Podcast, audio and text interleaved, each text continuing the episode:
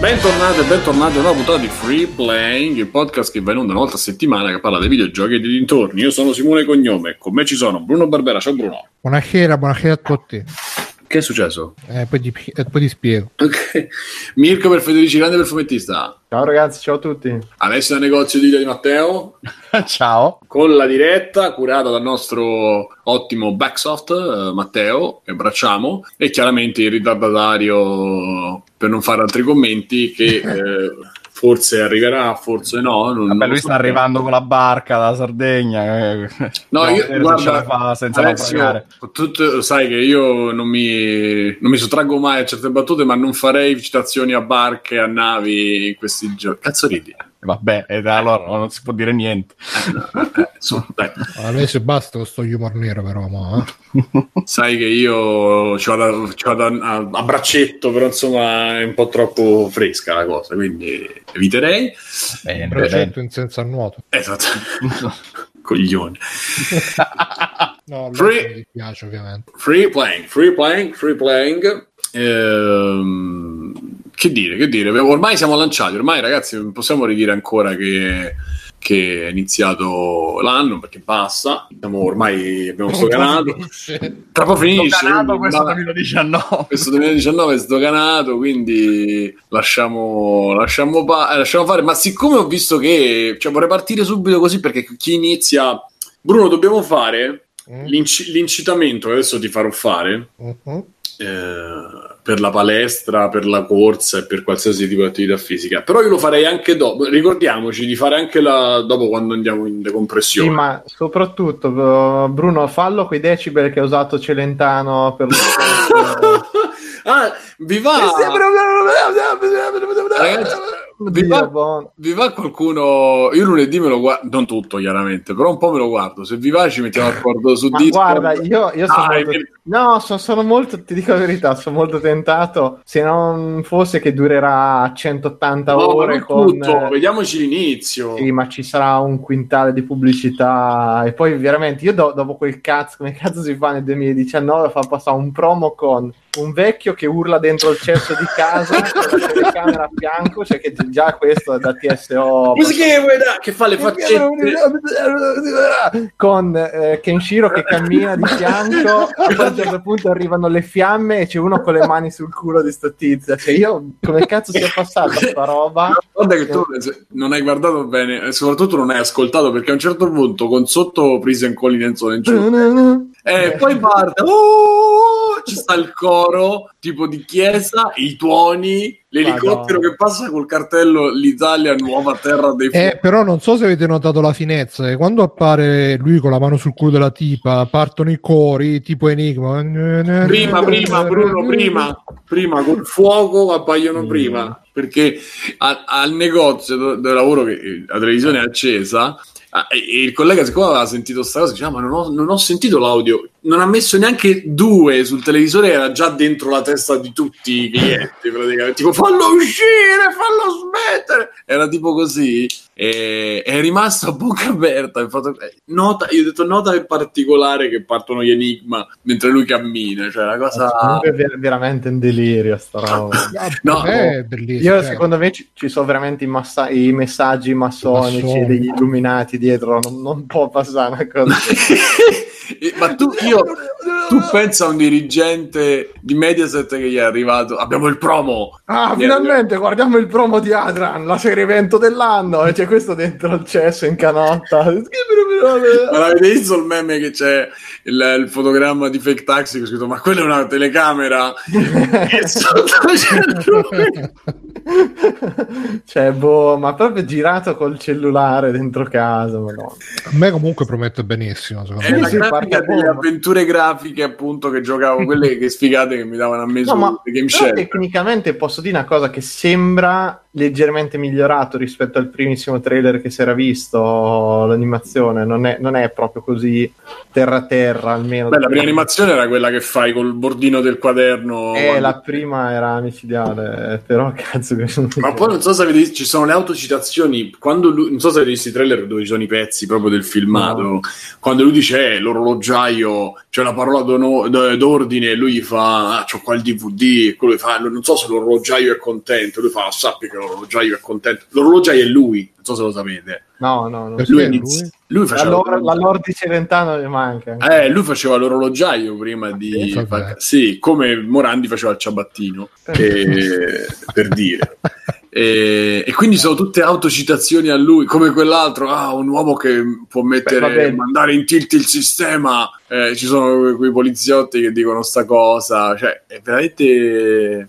È un È imbarazzo un po' autocelebrativo, dai. Poco, Sì, poco, sì, poco. tra l'altro non so se hai visto il logo, Mirko. Alla fine del, font- del, del promo c'è quel logo che Sì, boh, Hanno voluto- preso da font oppure de font.com. Ma secondo me quello fatto, hanno fatto un vettoriale. Eh, io non, non lo, non lo so sta faccenda. So, so che nell'ambiente è un progetto che gira da mm, veramente dieci anni ormai. Ah, io Machiavelli. rimasto. Chiunque, ci- chiunque ci ha lavorato, voci dicono che non, non sia finito proprio bene. Nel senso, parecchi studi ci hanno lavorato, hanno chiuso poi o ci hanno avuto problemi. boh.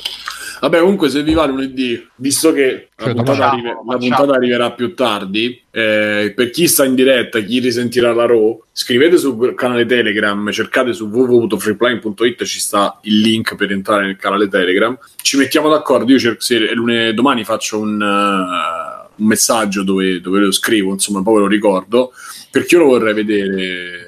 Chiaramente quanto ci va, cioè non è che dobbiamo vedere tutto, però vederlo in compagnia secondo me è molto divertente. Alessio già ha detto che ci sta. Facciamolo assolutamente. Mirko, se ci sei, senza far dirette, eh, ci- Non lo so, non lo so, no. potrei esserci, mettiamola così. lo so. Questione, questione, ripeto, un'oretta così, cioè giusto per... uh, Sì, eh, se sai, sai che parti con un'oretta alle due sarai ancora qui davanti. No, no, no, no. Vabbè, mo io parlo facile che sono in ferie. Ah, ragazzi, ho sentito la libertà Ah. delle ferie. Sperando che non me le rovini. così. Che non me le rovini, vabbè, non- che non, me- non vengano rovinate da chiamate. E bene, eh, Bruno, vai, vai, incitamento. Ah, Aspetta, aspetta, aspetta, aspetta. Tu preparati? Sei pronto con... eh, Più o meno, dai. C'hai qualche... Facciamo una cosa che ci può... Pronto, eh, bro? Vai. Vai, bro. Sì, sempre tutto il discorso. Io volevo fare una cosa più me- me- meditativa. Comunque, vai, vai. Sì, ragazzi, andate, dai, dai, dai. Bravi, spingete, spingete. Sì. Finisci questa serie! Finiscila, finiscila, pompa, pompa duro, pompa tosto. Il, il traguardo è vicino. Pensa ai muscoli che ti verranno. Pensa alle tipe che potrai scopare. Soprattutto quelle. Infatti ci fa tutto per questo. eh, eh. Allora, questo è l'incitamento. Un po' fiacco. No, ma io volevo, volevo fare una roba più meditativa, per quello Vai. sono... Una roba più Parlato- bella. Sì, sì, sì, no, ragazzi, pensate quando voi vi allenate, eh, siete persone Diciamo che una roba più meditativa, vai. quando, quando vi allenate siete persone. Eh, vabbè. È vero che si sente anche la distorsione, quella di quando chiami col cellulare. Comunque dicevo, pensate, quando vi allenate, ragazzi, siete persone che hanno uno scopo nella vita, lo scopo di migliorarsi. Non siete persone che esistono e basta. E basta. Non l'hai fatto impazzire.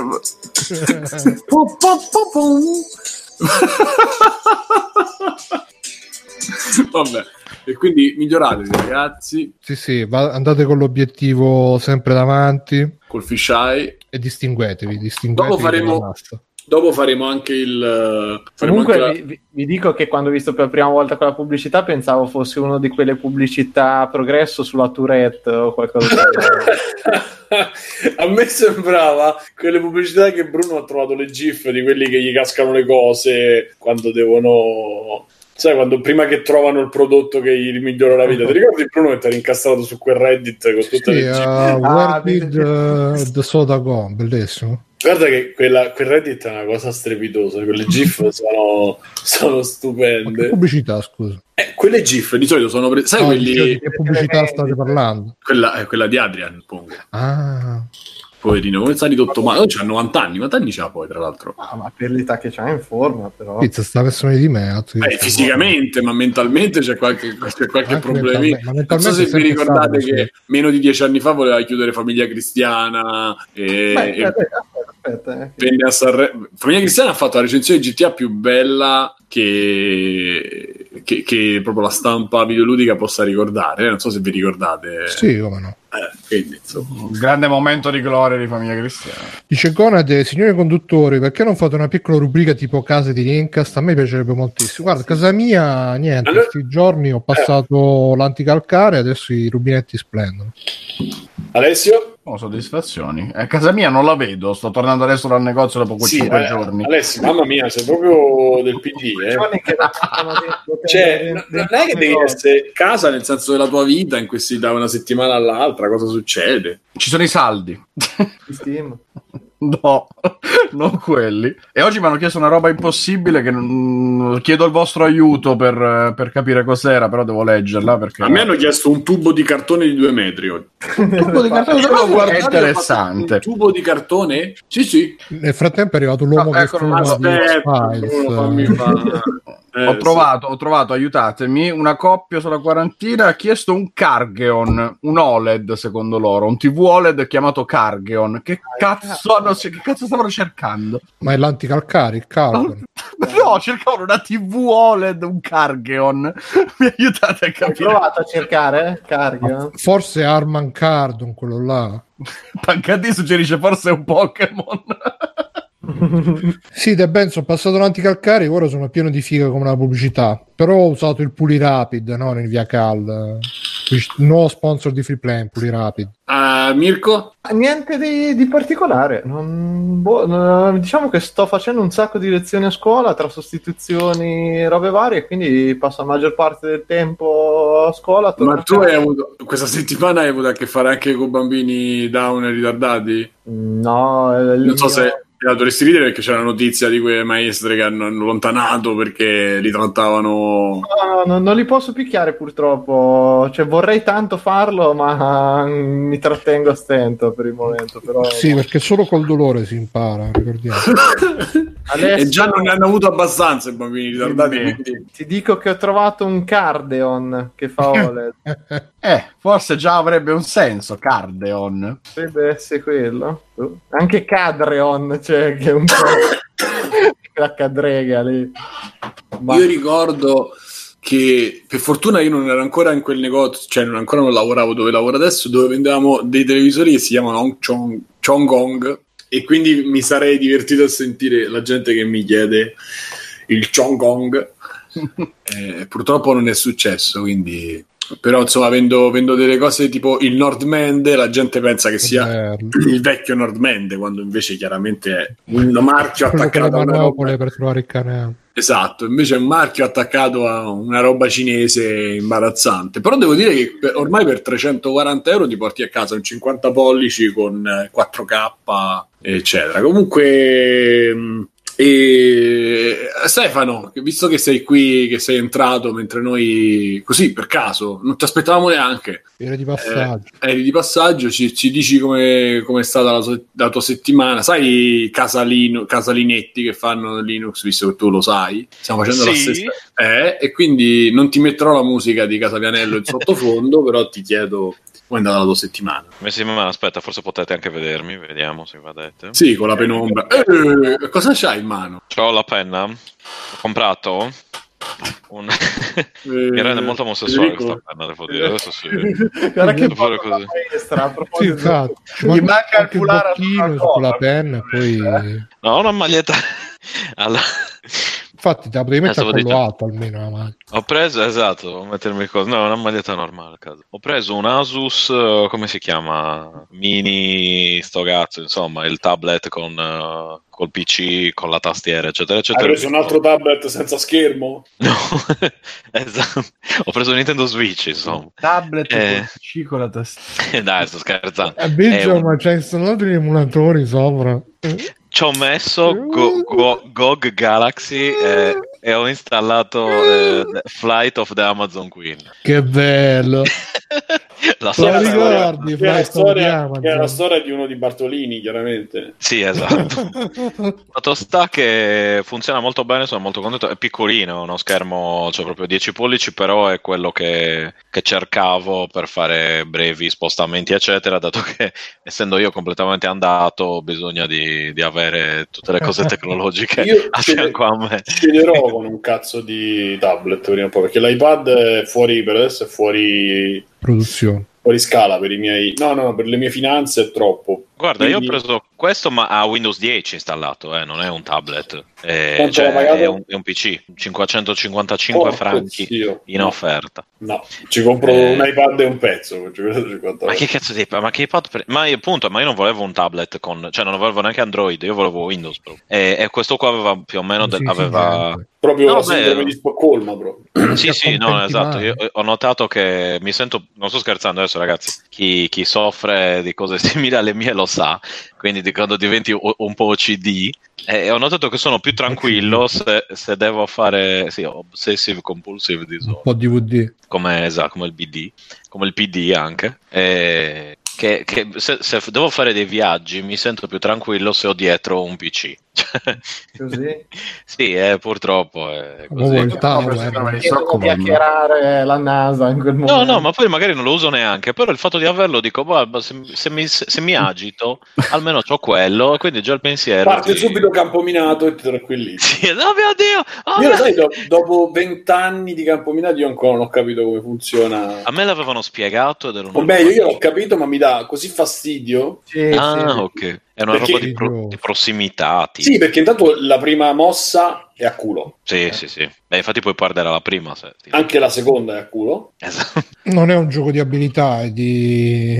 un gioco di, di- come si dice? Di culo.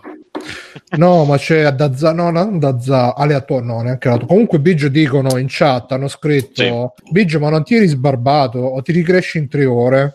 Ma mi sono sbarbato, ma, ma mi sono... Cioè, coi mi sono sbarbato, non è che mi... Ah, era il ok. maestro che si era sbarbato. Questa è la versione senza barba, ragazzi. Questo con la poca barba, barba. Poi altri anche- chiedono quando tornano gamberoni. No, non dai, Eh. Diciamo, ragazzi, non Eh, dovete Stefano, chiedere quando, a quando me... torna Retro Gamberone che ci Eh, manca? vedi, sono Che i poteri bello. forti che... Che bello Retro Gamberone, ragazzi. I poteri forti mi manca. bloccano nei, nei miei fantastici quiz che, come vedete, al pubblico Ma fa, piacciono. fa, preparalo un bel quiz, un bel Retro Eh, culo, va, tu hai quiz. Prossima volta, prossima volta ve lo preparo. Poi Oggi chiedono anche se ci gira Polis Nuts su questo tablet da Police Nuts è roba di, di palle, come... Sì, e sono, è la polizia delle, delle palle, le Delle palle delle Sì, palle. eh. Esatto. Sì, loro ti controllano le palle. Eh, no, ci gira alla grande, ragazzi. eh. Alla- qualche giochino fa anche a giocarlo. Tutto. Ma meglio, che sullo, Eh, come? meglio che sullo Shield. No, no, no, no, lo shield funziona. Ma tu adesso usi lo shield con quel tablet, quindi? No, uso lo shield. Beh, oddio, potrei. Ecco. Ha... Mi hai dato una buona idea. Sì. Stefano, quando hai comprato lo Shield c'era Samuel Jackson che ti ha detto, eh, ti devo parlare del progetto Shield. Esatto, mi ha chiamato e ha detto: No, beh, però devi darci dei soldi. E dovremmo pur pagare, mandarlo avanti con qualcosa. no? Stefano comunque sta subendo quella cosa che succede quando cominci a avere uno stipendio fisso e una vita quasi regolare, compri tutte le puttanate. No, aspetta, aspetta. Ho, ho venduto. e te lo dice uno che ha comprato un Apple Watch, eh, quindi... No, esatto. Adesso non è- in primis non ho Apple Watch, come vedete, non c'ho niente. Tutto l'alcol, Eh, l'auto. Esatto. No, ho venduto l'altro portatile che avevo perché non mi serviva una cosa diversa. Perché non dava la stessa sicurezza in viaggio. Esatto. Però aspetta, ho comunque un altro portatile ancora, quello grosso, perché ho un portatile per i viaggi Quello lunghi. bisogno di tanta sicurezza. Ho un portatile grosso per i viaggi lunghi e questo piccolo per le cose brevi. Proprio piccolo per l'autobus. Quando, Sì, quando esatto, più o meno. via l'immondizia c'ha quei Asus da 7 pollici che c'hanno in tasca. Perché a Windows, esatto, perché Windows 10. Questo qua no, è da 10 Come pollici. che si chiamavano quelli piccolini, smart PC? Netbook. Netbook, bravo. Eh, Netbook. Quelli sì. hanno avuto un periodo in cui c'erano solo quelli e tutti sono bellissimi. E poi sì, è il futuro, netbook. Ne ancora uno da ste parti. eh. Mm. Quelli forse, boh, comunque. Ci penso, ho comprato un sacco di cagate in vita mia. Allora io posso iniziare da Pocket Station. che è la posizione? Come che?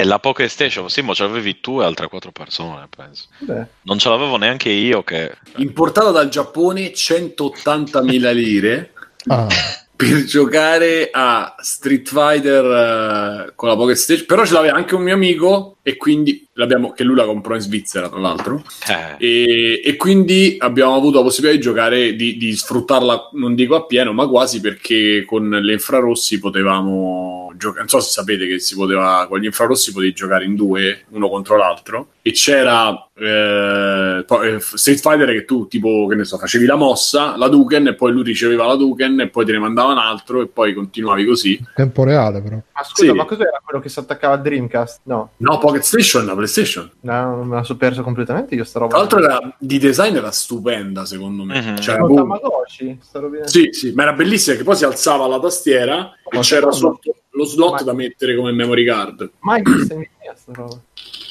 E c'avevo anche Final Fantasy perché allora in, in- Europa non è mai arrivata neanche in America, solo in Giappone, però nei giochi anche PAL dentro c'era tutto. Quindi quando tu eh, io avevo Final Fantasy 8 originale eh, per dire quando lo mettevi potevi a un certo punto non mi ricordo se era nel gioco, se era fuori dal gioco, eccetera, potevi mettergli dentro installargli il giochetto di Chocobo che era molto carino perché era un Tamagotchi, però c'avevi il Chocobo. Lo facevi era copiato da un'altra console famosa di cui non- non- noi cerchiamo di non parlare. Lo sai che io il VMU non ho mai trovato un gioco da metterci nella VMU? Per assurdo, il un gioco cagosissimo, tipo Sonic, aveva il finto Tamagotchi lì dentro, Sì, ma anche Pocket Eh, era Fight.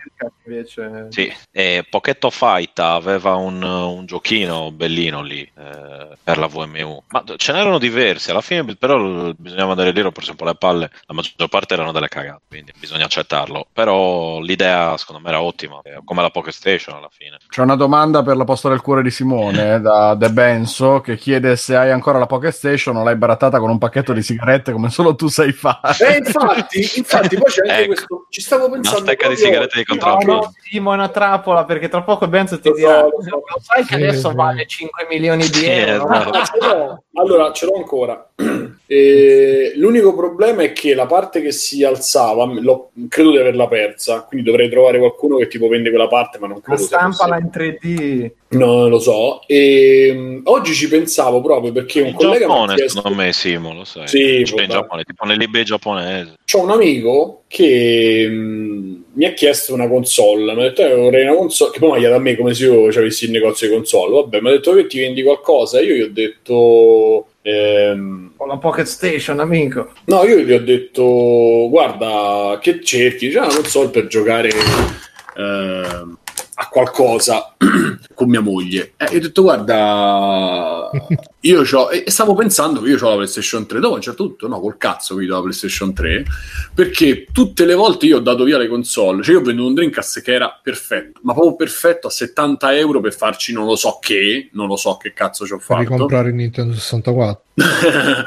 no, no, ho fatto. mm, no, no, quelli me ne sono spesi veramente per uscire la sera. Cioè, veramente ho fatto una cazzata. E, e gli ho anche preso il gioco. Lui mi ha chiesto Virtua Striker, quindi gliel'ho preso, gliel'ho scritto, eh, gliel'ho venduto. E ancora me ne pento. Però senti Ma non- eh, però dici? io me, me lo domando ogni volta, però il Dreamcast è uno dei rari casi in cui una console effettivamente adesso è un po' difficile da trovare, costa un po'. Ma manco troppo. Io sta cosa della PlayStation 3 ce l'ho, l'ho messa via un paio di mesi fa e ho detto cazzo io con questa so abbastanza sicuro che non ci giocherò mai più. Perché Invece- Eh, Io c'ho Chitariro, cioè io l'ho tenuta perché... Ce l'ho pure io, c'ho pure io con Rock Band tutto messo da una parte e proprio non- cioè, Io ce l'ho montata e ancora si aggiorna, ma la mattina mi fa il ledino verde che si aggiorna, non lo so cazzo Oh, fa. io guarda, sono rimasto combattuto perché ho detto cazzo, se la vendo sta roba, comunque ce ne sono talmente tante in, eh, in A vendita. me servirebbe un rock band, Mirko, è compatibile con quello della 4. No, no, Sì, l'hardware sì. no, Sì, sì. Eh, no? Io gioco con la bandiera de- Come no? no, Rock Sì. Band. Ma cazzo, sicuro? dici, Guitar No. Hero- Guitar Hero 4, c'ho tutto il set con... Io ho Chitariro, io c'ho Chitariro eh, tutti. C'ho Chitariro 3. C'ho Chitariro Chitariro World- tutti mi No, Sì, però sì, Chitariro 3, World- mi mancano quelli brandizzati, quelli Aerosmith, Van Halen, eccetera. che Vasco non, me ne, Rossi. Madonna. non me ne fregava un cazzo. Però la, la rosicata è che io come uno stronzo poi pure là ho venduto la 360, che comunque era una macchina per i Chitariro anche era No, migliore. però ascolta, non è compatibile con la PlayStation 4. No, mi Sì, sì, Io la se tu PlayStation prendi 4. la G- il dongle Eh, ce l'ho e lo attacchi sulla io lo gioco con Rock Band eh, con Rock Band PlayStation 4 lo gioco con la chitarra di, di, di Io volevo di tipo la batteria. C'ho pure quella io. Ho Eh, ricomprata l'anno scorso, due Ragazzi, anni se fa. qualcuno la vende me lo faccia sapere. Il problema è che non l'ho più utilizzata perché avevo il vicino manesco, non so se vi ricordate. Ah, io non ho vicini maneschi, quindi... Eh, adesso se n'è andato, quindi potrei anche ri- ritirarla fuori e giocare, cioè fare pull me under con la batteria dei, dei dritti. Mhm. Cioè, fare la batteria cioè, mi dava delle sensazioni. Ah, Anche eh, Crazy di Aerosmith con quelle Ah, rullate. pensavo dei... E io eh, sono. no, Butterfly, Butterfly dei Crazy Town. No, e come lady, come, Come come lady. Andiamo a Butterfly. E- ed era un'emozione unica. Però ho detto, perché lì per lì ci ho pensato, ho detto col cazzo, è la mia macchina chitarra. Tra l'altro, mo col Plus hanno dato Amplitude che finalmente potrai anche provare. Mi, mi- mi dà un po' fastidio che è su PS3, però sti cazzi c'è. E ho detto col cazzo che gliela do, me la tengo, perché poi è, nuo- è l'ultima. Io ho la Super Slick, quella che sembra il portapane, non so se ve la ricordate.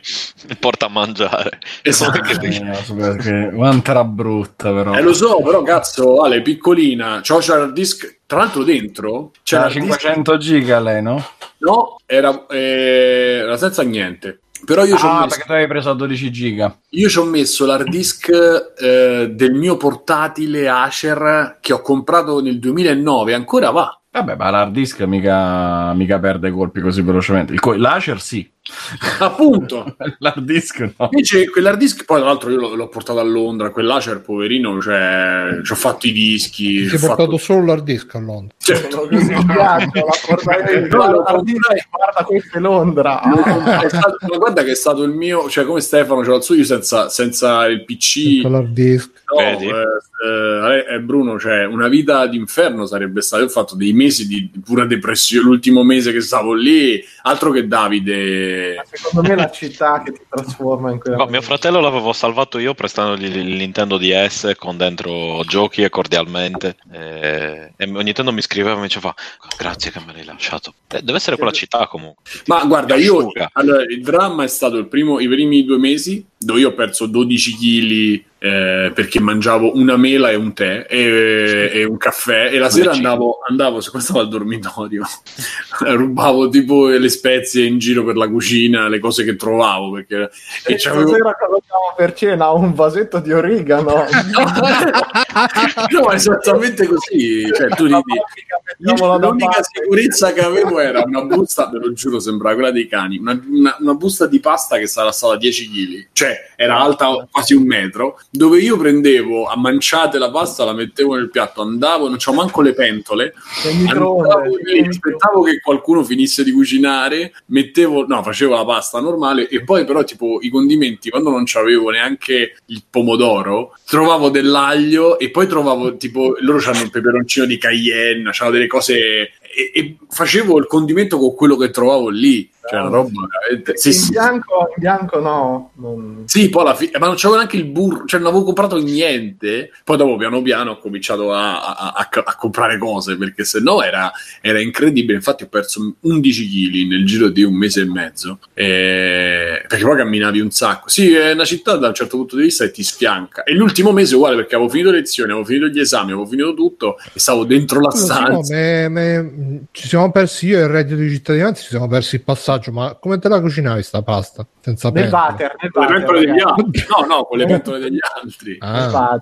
Con le pentole degli altri. Ma E... tipo la infilavi dentro mentre gli altri cucinavano altre robe. No, no, no, finito. parassita nella pasta. Quando gli altri avevano finito, Tizio con ramen che si trova dentro i fusilli a un certo punto. quando gli altri finivano di mangiare, che lasciavano le, le stoviglie e, e il pentolame, io mi mettevo lì, pulivo il loro, lavavo e poi dopo mi facevo, mi facevo il pasto. Ah, cioè non, non si lavavano neanche i loro quelli. Eh, facevi tutto tu. No, guarda ragazzi, c'è una- tra l'altro poi ho scoperto che questa è la catena che di, di ostelli della gioventù, diciamo che aprì Fiore.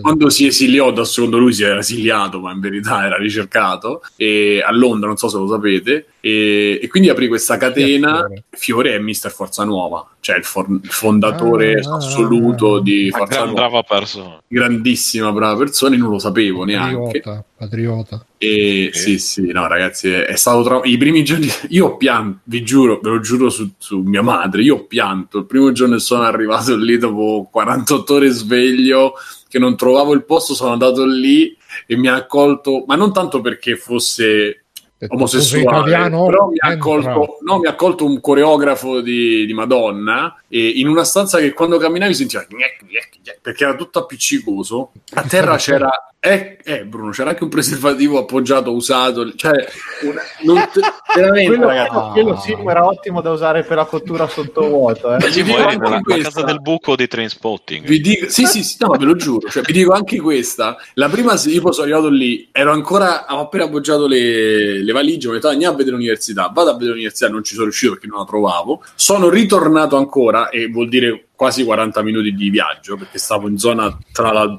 tra la 2 e la 3 o tra la 1 e la 2, non mi ricordo. Che è Funari? No, a Londra è così. è divisa in zone. E, e quindi praticamente dovevi fare solo per arrivare alla metro 3 km a piedi. An- Andare e tornare, più dentro Londra e dentro la metro. A torno, che era sera, mi fanno: Mi "Ah, andiamo al pasta, supermercato. tipo- Perché poi erano tutti italiani. Andiamo al supermercato. Cioè, c'avevamo il super. eh, Madonna, scusate. il super eh, discount che si chiama Asda. Che da loro è una roba, cioè compri veramente la roba a, un- a una sterlina, ma neanche a 10 centesimi e mi dicono andiamo, facciamoci gli italiani, facciamoci la matriciana, quindi prendono il bacon a fette, prendono il pomodoro, prendono tutto, ci mettiamo a cucinare, quindi facciamo sta pasta. Io poi avevo fu- fumato non so quante sigarette, cioè avevo appena detto che Sigarette. fumavo a casa, sì sì, sigarette, tabacco. Perché l'unica cosa buona che il buon Dio, chi per lui mi aveva fatto è che avevo trovato un sacchetto di una, scatola di Golden Virginia a terra, sana, intatta, che a Londra vale più o meno come un lingotto d'oro. Eh, quindi, insomma, vado a dormire e praticamente eh, ero, ero, mm, la mattina dopo, cioè la notte io sono stato, ho fatto un sonno molto travagliato, cioè nel senso mi sentivo tipo sball- sballottolato, che cazzo di sogni ho fatto? Invece non erano i sogni, io ero a letto castello e dormivo al, al sopra, al piano di sopra, e quello che stava sotto, per quanto russavo, mi prendeva a cazzotti da sotto e tutto l'ostello, non riusci- tutto il piano non riusciva a dormire e mi guardavano tipo a trazione. Ma chi è? È lui! Aprivano la porta e c'ero io che dormivo con un rumore di, di russo con tutti i cerotti. Eh, la prima notte è stata traumatica. Poi piano piano prendi il ritmo. Neanche in carcere dicono che è così, che la prima volta No, guarda Mirko, una cosa, ma posso immaginare. guarda. una cosa imbarazzante. Vabbè, e, e basta per, per concludere le case. La, la- la mia di casa è che Era una crack house questo. So- eh sì, uno squat. Eh, sono, sono in ferie, sono in ferie, però so- purtroppo potrebbero chiamarmi un momento all'altro perché devo fare un piccolo intervento. Oh, magari non ho detto un cazzo poi al grande pubblico. E mi devono chiamare per andarlo a fare. Non dovrebbe essere niente, no, non dovrebbe, non è niente di che, però. Però insomma, non ho mai fatto un cazzo di questo, per cui sono abbastanza agitato. Essendo io poi tipico, uno che non, che non è ansioso e che non è ipocondriaco, quindi insomma. Tranquillone Simone, lo sai, Sì, sì. cose Vabbè, proprio quindi, quindi spettatori avete saputo Speriamo, speriamo che la prossima settimana si faccia ancora puntata, nonostante. Nel caso mettiamo la, la musichina di Mai dire gol quando andava via l'allenatore.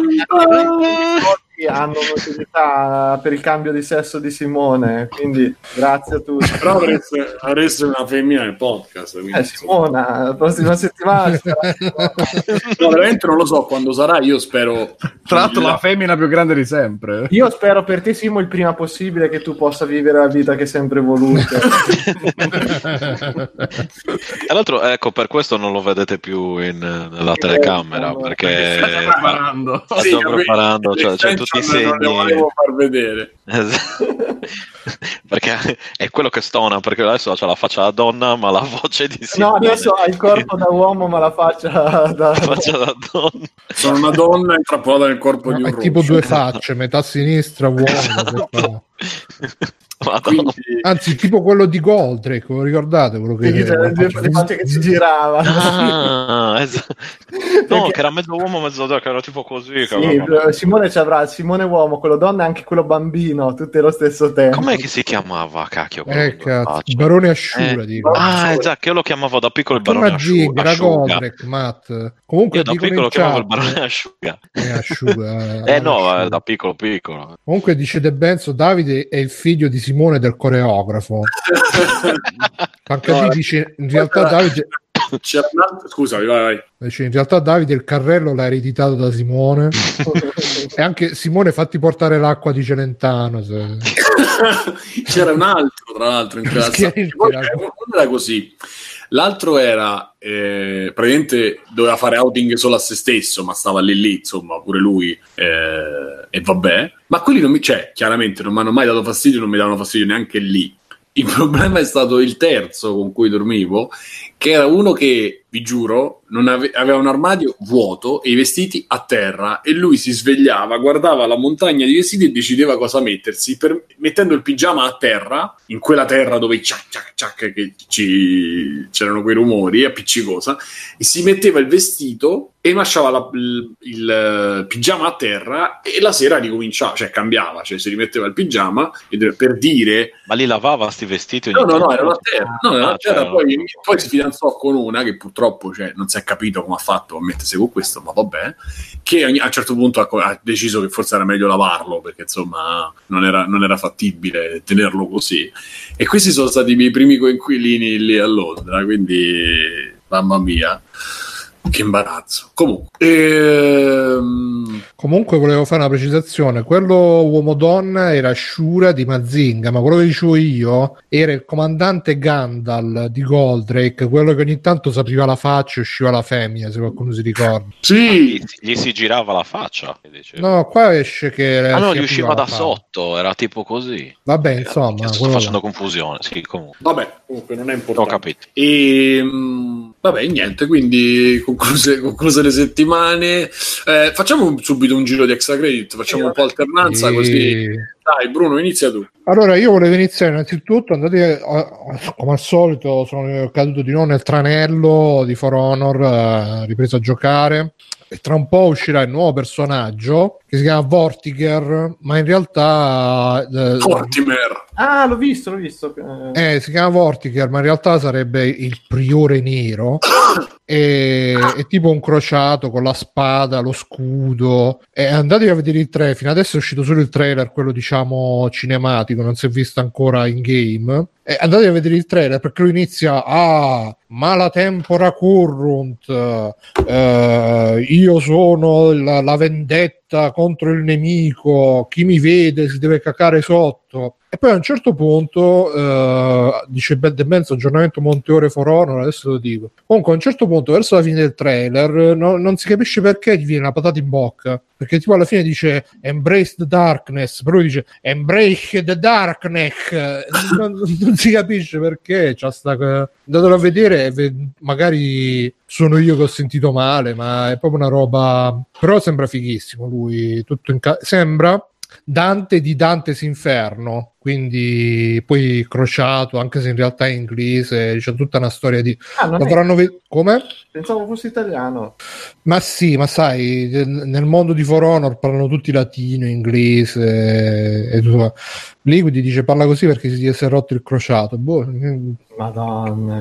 ormai, tra l'altro, sta cosa dei crociati, quando ero piccolo alla, al liceo stavo con un mio, un mio compagno e stavo sentendo una cosa i crociati, i crociati, ma che crociati, i frociati, scoppiare a ridere davanti a tutti. E vabbè, comunque, a parte quello, extra credits, ah sì, oltre a For Honor, di cui non sto riuscendo a vedere in monte ore nonostante 439, sono arrivato e mm, ho provato che è uscito da poco Eternal Castle che è un gioco italiano ragazzi fatto dal, dal creatore di Riot per chi se lo ricorda Riot il gioco quello degli Riot sì. Sì sì da mo' poi. Eh, però è ancora in early access forse non, non lo so. C'aveva un po' di problemi di programmazione stranamente tra l'altro. Almeno da quello che dicevano nel da quello che dicono nelle recensioni di Steam dice che non si capisce quando muovi quando non muovi come funziona non si capisce niente insomma però bello bello. E dall'autore di Riot più altri due sempre italiani uno è un pixel artist l'altro credo che sia il coder la particolarità è che sto gioco, Eternal Castle, è fatto in, eh, in grafica CGA. Per chi si ricorda i vecchi PC, a De Benzo mi corregge The Eternal Castle. E Tra l'altro, dobbiamo essere super precisi: The Eternal Castle Remastered, tra parentesi quadre. E la particolarità è che in grafica CGA, quindi con i quattro colori CGA, ciano, magenta, bianco e nero, e pugno nell'occhio perché si ricorda i PC anni 80 e il gioco si presenta dicendo di essere il remake dell'Eternal Castle degli anni 80 che in realtà non è mai uscito sto Eternal Darkness eh, è, è tutta una roba inventata però con sta favoletta sono riusciti diciamo a- ad attirare un po' tra quello la grafica CGA sono riusciti ad attirare un po' l'attenzione tant'è che ne hanno diverse, diversi portali diverse mh, testate e il gioco in sé è una specie di Another World ehm, con un pizzico di Prince of Persia e di flashback eh, e si guida questo mino visto in controluce tutto nero in questo paesaggio post apocalittico si spara si- ci sono i cani feroci che bisogna ammazzare e- è molto carino un po' come Another World c'è sta cosa che um, man mano che si va avanti presenta situazioni sempre nuove. Si parte da un paesaggio desolato poi si arriva in un complesso diciamo cittadino mezzo cittadino poi c'è una scena in discoteca che sembra quella di Old Boy però con le luci stroboscopiche quindi se soffrite di epilessia fotosensibile statevi accorti che è molto figa quella scena è molto figo a livello di idee di creatività però purtroppo come io non l'ho finito ci ho giocato un'oretta eh, perché a livello di giocabilità è molto legnoso eh, c'è un lag nella risposta ai comandi c'è una roba de- con quattro colori che premi il pulsante e il personaggio mi parte dopo mezzo secondo. Non eh, vabbè e, e poi è un po' incerto anche come sistema di controllo perché quando si fa mh, si può, ci si può spostare però con un tasto si cammina con un altro si va più veloce puoi fare il salto più lungo andando più veloce. Se fai il salto lungo prende la rincorsa come Prince of Persia se fai il salto senza la rincorsa non prende la rincorsa eh, bisogna farci un po' di non è che è un lag dovuto alla fedeltà storica ma guardate Benzo che Another World se lo vai a rigiocare oggi non c'è un cazzo di lag eh, È perfetto. non c'era niente, né que- forse Prince of Persia un pochino, neanche lag rallentava nelle scene più dove si muovevano più robe, ricordate quel però momento quando saltavi in Prince of Persia che c'era lo- la specie di scattino. Eh sì, Però, c- però lo controllavi, cioè non era mai, non c'hai mai la sensazione che facessi una mossa che non avevi. eh, c'è anche qui, c'è anche in questo gioco, quando fai il salto lungo, fa lo scattino, però eh, devi, devi dare il comando per il salto, diciamo mezzo secondo prima, perché altrimenti Ma sto parte- stile grafico come, come lo giudichi? Molto figo, molto figo. Sì. No, lui, lui Leonard è... Ah, cazzo, le animazioni però sono belle. Sì, sì, eh, lui Leonard Menchiari è quello probabilmente che si è, si è occupato dello stile grafico. Lui, diciamo che se ho capito bene, lui prende magari robe, filmati veri, foto, eccetera, eccetera, poi li digitalizza e poi li spixella a mano, come ha fatto per Riot. E anche qua, solo che qua ha applicato anche la, la cosa a quattro colori lo gioco in tempo normale normale, diciamo anche. Come scusa? Anche finito il gioco in un tempo normale. Ma eh, non so da quanto tempo ci stesse lavorando, onestamente, perché è uscito un po' a sorpresa sto gioco, non, non avevo sentito niente, però a un certo punto, ripeto, sono riusciti a creare un bel, um, un bel buzz, si dice, attorno al gioco, ne hanno parlato un po', eh, a un certo punto, così all'improvviso, visto che si parlava dappertutto di sto cazzo di Eternal Castle, Mazza, che- comunque l'animazione, stavo rivedendo, è proprio bella. Sì, sì, a livello di animazioni, presentazione, estetica e tutto è veramente figo. Poi c'è il combattimento con le pistole, il combattimento corpo a corpo, per prendere bullaccetta, puoi parare, poi eh, il combattimento corpo a corpo è un'altra roba che non si capisce. Ogni tanto se vai in alto para, se no, eh, però se vai in alto in altre occasioni non salta. Po' complicato eppure là quello è ancora infatti io ho abbandonato a un certo punto che c'era un nemico un po' più forte morivo sempre alla fine del sai che c'è? E l'ho lasciato là. E però dai costa 5 euro se non mi ricordo male oh, se vi ispira è bello perché comunque sia ripeto c- si vede che c'è molta ci sono molte idee buttate dentro molta creatività molta voglia di sperimentare e ripeto quella, eh, la roba che gli si avvicina di più probabilmente è Another World almeno in queste prime fasi iniziali in cui ho giocato io perché ogni momento fai una cosa diversa. All'inizio devi ammazzare i cani eh, usando l'ambiente poi devi eh, ammazzare i nemici usando le mani poi devi ammazzare i nemici usando le pistole poi devi ammazzare i nemici usando le, le accette poi arrivi in discoteca poi sali sopra i palazzi poi scendi dai palazzi. Quindi mh, ti, ti dà quella, quella cosa di esplorare un mondo diciamo sconosciuto estraneo sì purtroppo li ho dovuti ammazzare i cani The Band e, e quello è molto bello specialmente in questi tempi che i giochi no, sono questi mondi enormi dove però alla fine è tutto uguale è tutto, ed è tutto illusione e fumo eh, senza arrosto. Qua invece tutto arrosto però è un arrosto un po' bruciacchiato. Però come dice Fresia di Ricciotto meglio una roba ambiziosa che ha qualche difetto che non una roba che fa il compitino Io vorrei ascoltare Frezia che parla di quello che vuole. infatti facciamo invitiamo la free Fare play Frezia no, è veramente uno che sa, sa proprio come parlare. In discoteca uccidi i nemici con le pasticche? No con, eh, con l'accetto cioè ci stanno loro con l'accetto. Il bello è che ne- ti vengono addosso piano piano poco alla volta perché stanno tutti a ballare quindi man mano che ti avvicini ti vedono e ti vengono addosso però gli altri continuano a ballare fin tanto che poco a poco non li ammazzi tutti. Non lo so se si possono non ammazzare mi sa di no perché non ti fanno passare The Eternal Castle Remastered ragazzi ve lo consiglio è un gioco italiano c'è è anche in italiano sì, anche in italiano, quindi supportiamo, non lo so, se volete supportare, se no sti cazzi, insomma. Vuoi fare velocemente gli altri o dopo? Uh, sì, sì, ti faccio anche gli altri così me li Veloce. tolgo davanti. Un secondo che mi trovo la, la scaletta.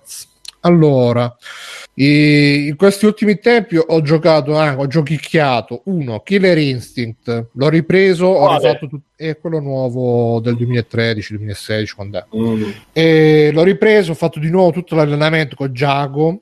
È molto figo. Giacomo è proprio tosto come personaggio. Mi piace un casino, proprio incazzatissimo, durissimo. Gli altri personaggi fanno un po' cacare, però Giacomo l'hanno proprio. Anzi, Gigo come lo chiamano, l'hanno proprio. Lui, il boxer, pure figo, boxer. E... Però poi che c'è? Che cazzo? Il lupo mannaro, la, il- lo scheletro, scheletro. beh. Però alla fine non ci ho manco giocato, ho fatto solamente tutti, tutti gli allenamenti con, con Jago, che ti spiega tutto il sistema di gioco. Ovviamente adesso mi sono dimenticato tutto, quindi la prossima volta che lo toccherò rifarò tutti gli allenamenti. Molto figo, molto complicato anche come sistema di gioco, somiglia molto a Street Fighter, ma non è come Street Fighter perché c'è tutta la cosa delle combo e soprattutto c'è la- l'annunciatore che spacca sempre, sempre un, un piacere. Combo, combo, combo.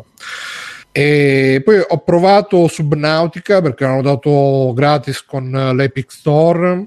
E tra l'altro ci hanno anche mandato una chiave di Subnautica per Xbox eh, per Matteo, ma poi non l'abbiamo più giocato. Ai ai ai. O forse l'ha giocato lui. Però insomma.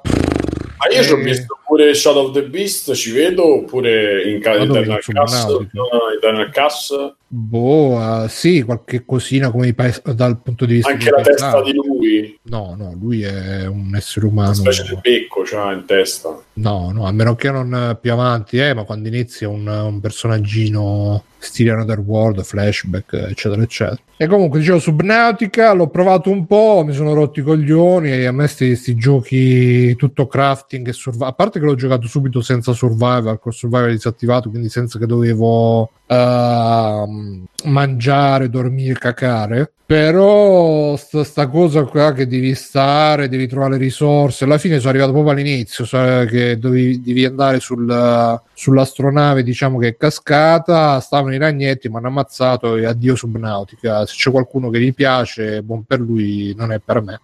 E infine ho preso Jets and Guns 2 che è in early access eh, su Steam. Per chi ha giocato Jets and Guns è un uh, shmup eh, europeo, mi pare cecoslovacco, che è basato sul fatto di potenziarsi all'estremo, quindi fai livelli, guadagni soldi, ti potenzi per fare altri soldi, per fare altri livelli, per potenziarti ancora di più e brabom, brabom, brabom e continua così e ti soddisfa proprio nella perché alla fine poi ti potenzi così tanto che i livelli basta che tieni premuto il pulsante ammazzi tutti perché ti partono 10.000 missili a ricerca automatica laser eh, e quant'altro è molto figo il primo me lo sono bello spolpato poi c'è anche le, le musiche dei, degli infected mushroom mi pare o dei machine supreme Machine genere. Supremacy. machine suprema sì Ah, ecco. Bravissimi. eh, sì, sì, molto bravi. Però per ora in, early access c'ho solo tipo due livelli, quindi ne riparlo. Tra l'altro si, si citta benissimo con cheat engine, quindi io subito monete infinite, tutto tutto l'infinito, bellissimo. Quindi super potenza, se, se vi sentite proprio col cazzettino piccolo, piccolo, giocate quel gioco e vi sentite belli, tosti, che però ammazzo tutti. Per finire è uscito High Score Girl su Netflix, io ne avevo già parlato, ve ne riparlo perché se una roba non è su Netflix eh, non si conosce, poi non so se ne vorrà parlare anche Alessio perché dice che ha visto pure lui, però intanto ve lo segnalo, cercatelo, High Score Girl su Netflix.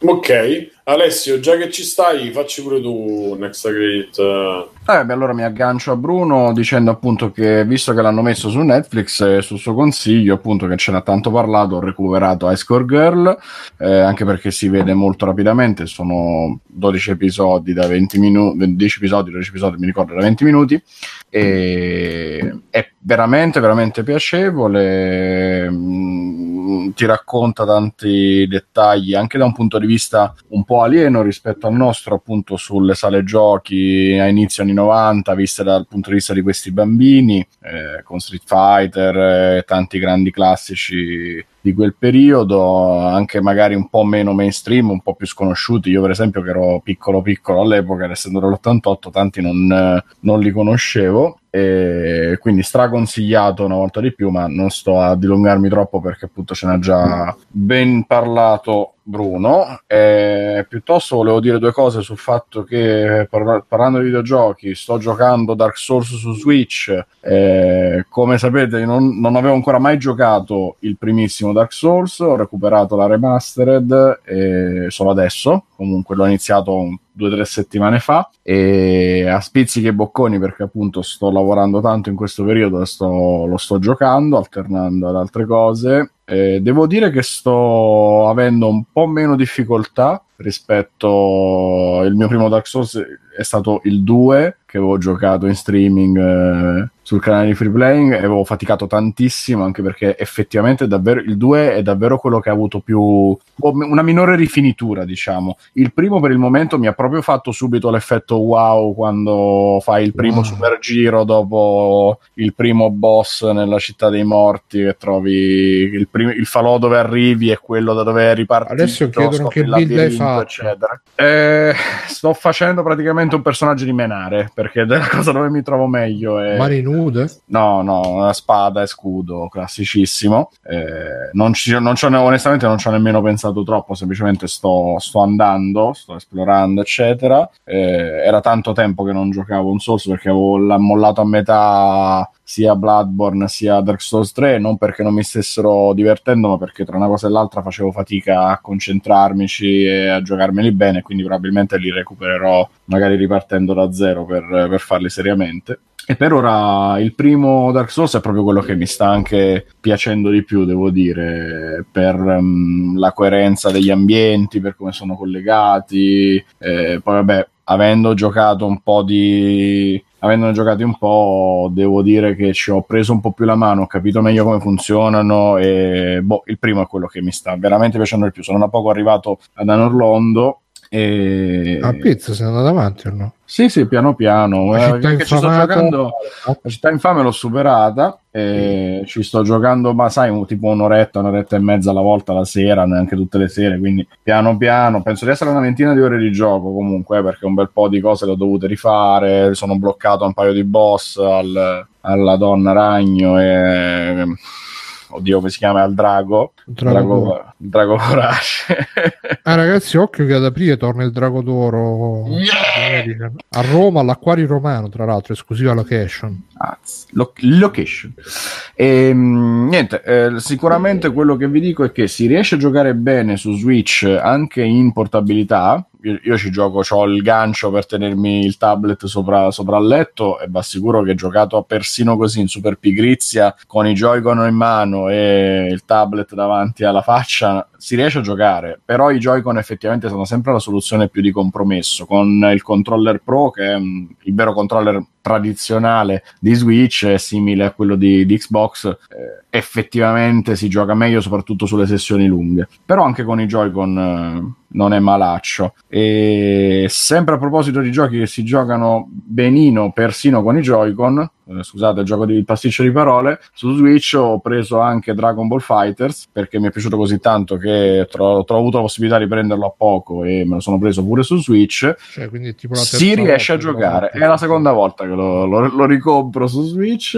ehm, era semplicemente per dirvi velocemente che è lo stesso gioco, funziona bene, persino l'online funziona bene, anche se si vede che fa un pochino più fatica, scatta rispetto a PlayStation 4, almeno nelle mm, partite online che mi è capitato di fare, ormai ne ho fatte un po'. E generalmente comunque PlayStation 4 è la versione migliore per una cosa di questo tipo. Ovviamente lo sarà pure per Dark Souls però era uno sfizio che mi volevo togliere. Dragon Ball Fighters eh, comunque anche lui soffre dello stesso problema ma è proprio un problema di Switch da questo punto di vista. I tastini dei Joy-Con si prestano a essere un'alternativa sui giochi tradizionali o vanno benissimo sui giochi, sui giochi Nintendo E sui giochi Doctor se di si riesce a giocare senza la croce. E appunto a fatica perché devi farci l'abitudine, perché è strano, perché sono più piccoli, poi dipende da, da quanto c'hai le mani grandi rispetto ai Joy-Con che sono piccoli piccoli. Eh, riesci a fare le mosse speciali con le bolle, eccetera, però è faticoso, è molto meno immediato rispetto era alla croce del controller accessorio che la mettevi sopra i tuoi pulsanti, ti trasformavi in croce, una roba del genere. Eh, può darsi perché il mondo degli accessori è infinito in questo, ma non me lo ricordo onestamente e nel caso non lo possiedo, quindi non posso dire.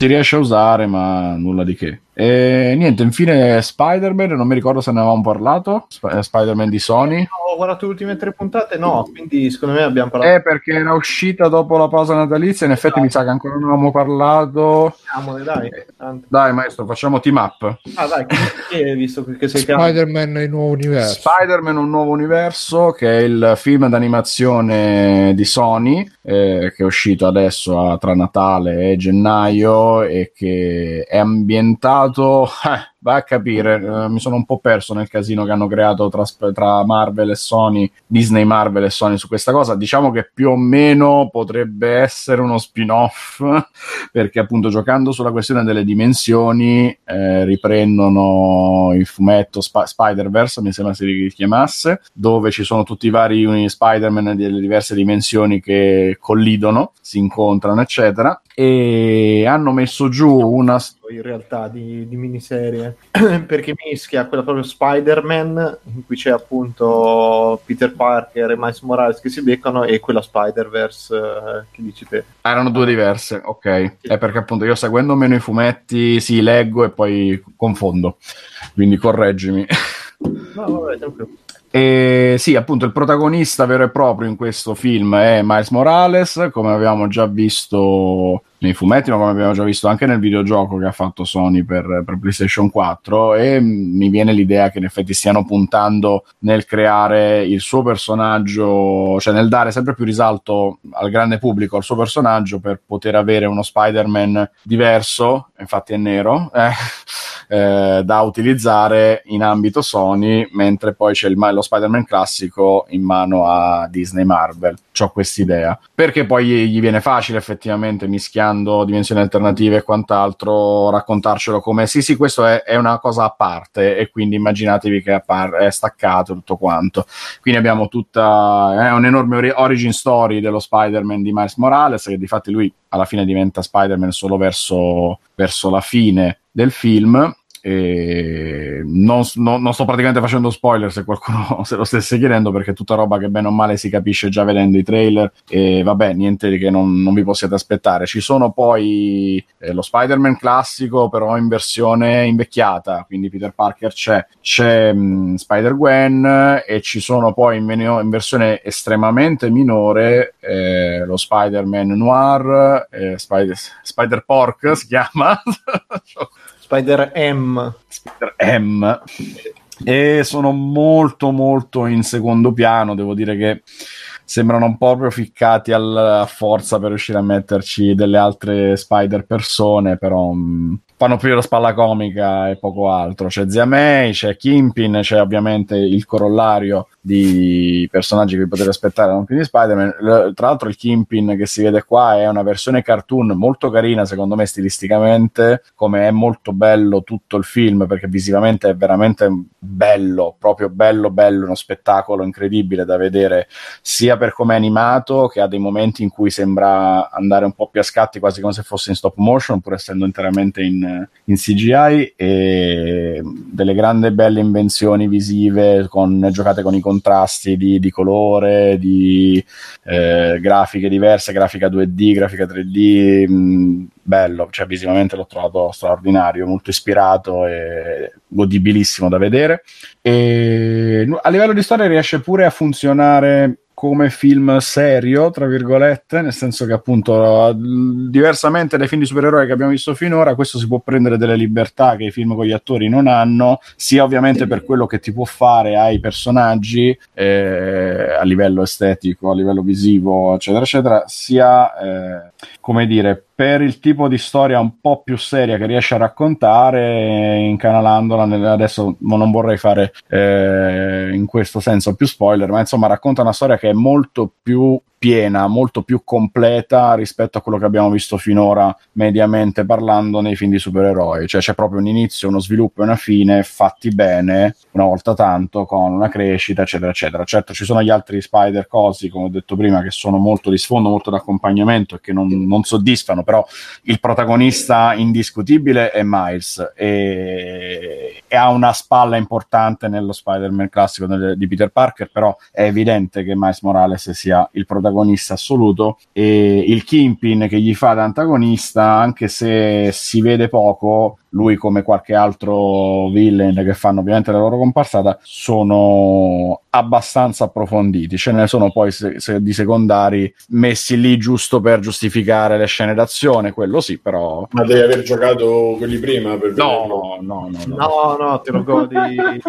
tranquillamente. Funziona assolutamente in, in modalità standalone anche se eh, devo dirti che, eh, che se hai visto che con Joy-Con è un'altra cosa che, ma se hai visto Daredevil possibilmente in inglese, no, sentire no. Kimpin che, che, chiama Vanessa mi faceva ridere perché pensavo a Donofrio che lo dice in maniera super caricata in inglese. Vanessa! Vabbè, cazzate mie. E questo come lo dice, scusa? Vanessa? È in maniera un po' più stile. Eh, Federico? Eh, mi controlli su Wikipedia.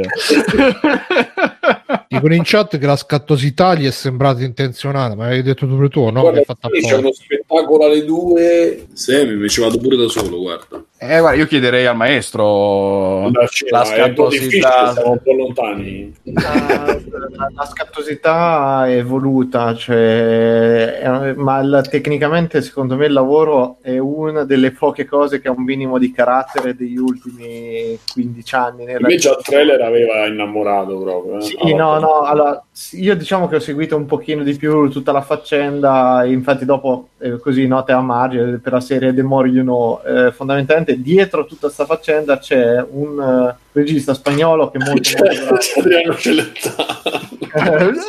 no, no, c'è tale, tale Alberto Mielgo che è un regista spagnolo che aveva lavorato già a Tron Uprising, la serie per Disney di Tron, che è molto molto bella e anche lì tecnicamente era una serie molto grossa. Praticamente è successo questo, che eh, lui il giorno in cui è uscito il trailer ha scritto su Facebook che non c'entrava niente con quel film e poi si è cancellato da Facebook e da tutti i social per tipo più di un anno. E però lo stile sembrava proprio suo, chiunque l'ha visto ha detto "Vabbè, è roba sua questa. E fondamentalmente è successo questo, che lui fu chiamato per creare tutto l'aspetto visivo del film eh, e per un anno tipo aveva budget infinito, poteva addirittura girare de- delle cose dal vivo a New York in posti inaccessibili al pubblico, robe pazzesche. Ha potuto chiamare tutto lo staff che voleva lui, quindi ha messo su veramente un dream team, una- cioè il top dell'industria, da, da Craig Mullins che è gente che ha lavorato ad Halo, a roba pazzesco, cioè no, senza limiti di budget. E niente, gli hanno dato un palazzo a New York e dire ok, tiraci fuori quello che secondo te è giusto. Lui ha tirato fuori dei test che si sono visti per pochissimo tempo perché poi l'hanno tolto subito da internet e niente, fondamentalmente poi l'hanno licenziato e quindi arrivarono dopo altri registi a prendere il posto suo, però in realtà è tutto... Ma è Scusami, nel suo Instagram ci stanno dei, Esatto, delle cose di adesso- Spider-Man. perché adesso, infatti, lui è riapparso il giorno praticamente dell'uscita del, del film, quando tutti stavano mettendo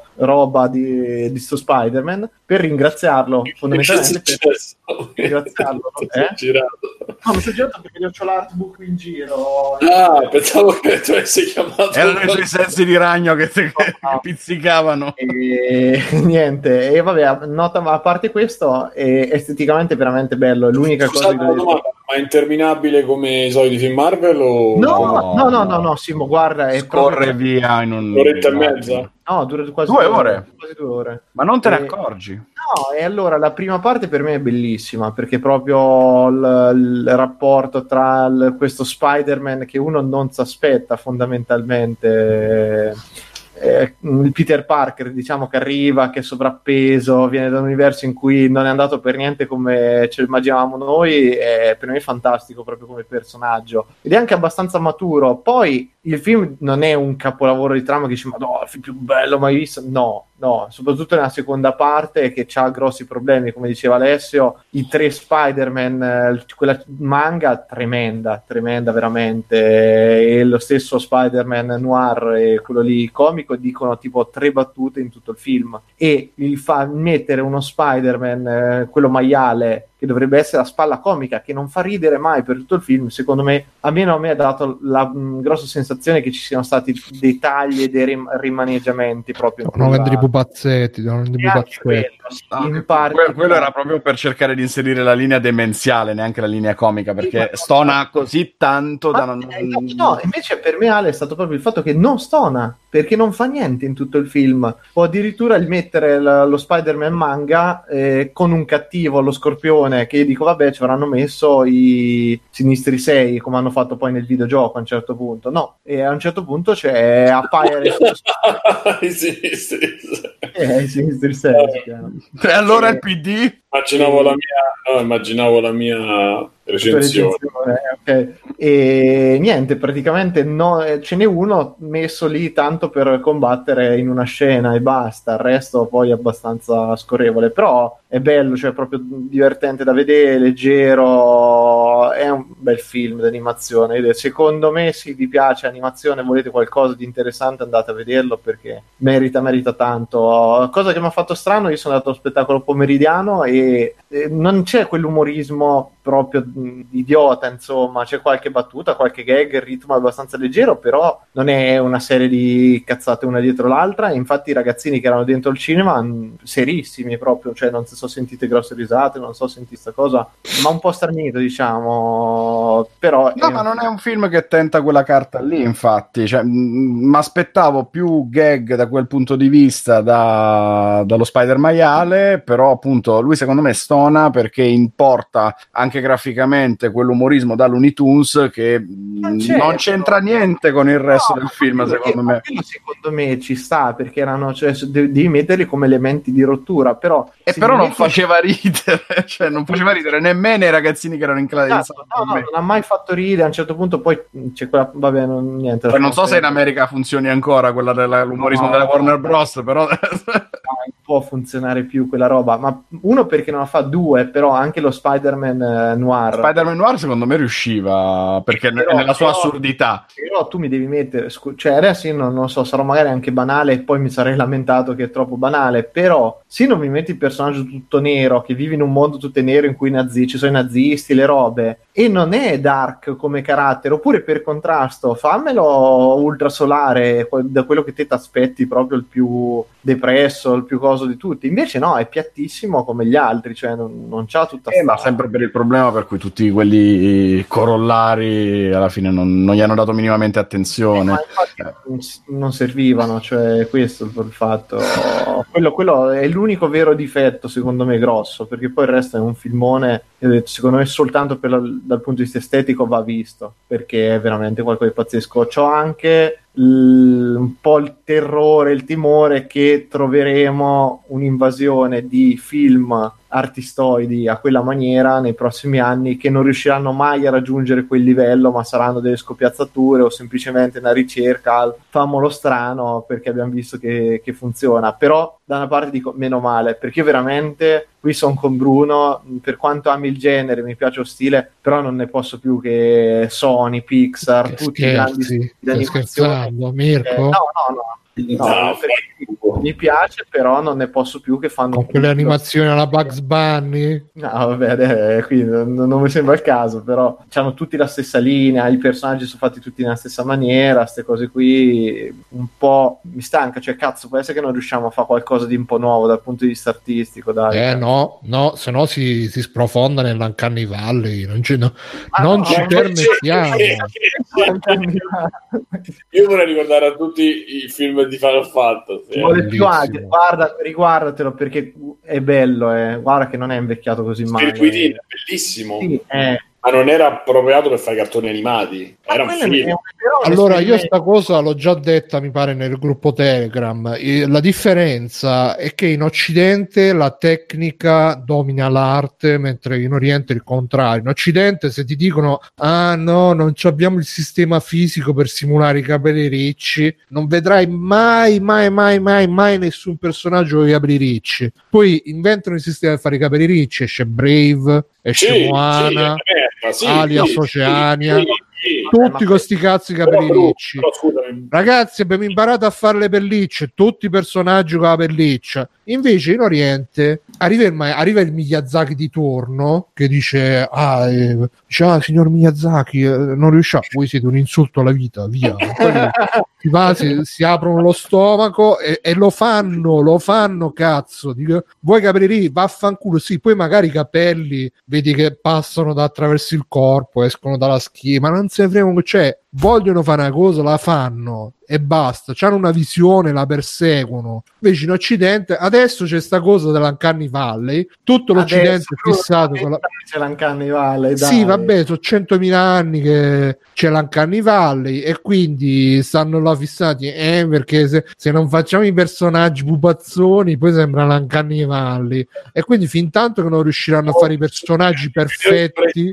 Eh, ma questo, questo io no- non lo so, cioè ci deve essere qualcosa che non riesco, che non ho trovato né analizzato né riesco a capirlo io, perché tu ti guardi Blizzard, le cinematiche che fanno ormai dei giochi So- sono pazzesche, sono pazzesche e potrebbero reggere tranquillamente, tranquillamente un, eh, un lungometraggio, una roba del genere. Non lo riesco a capire perché non, non ci si vada in quella direzione. Che poi fa ride perché certe parruccate, se voi guardate l'ultimo film di Final Fantasy, quello Kingsglaive, lì, Ha scritto The Benz in Italia volevano fare Adrian e l'hanno fatto. E l'hanno fatto.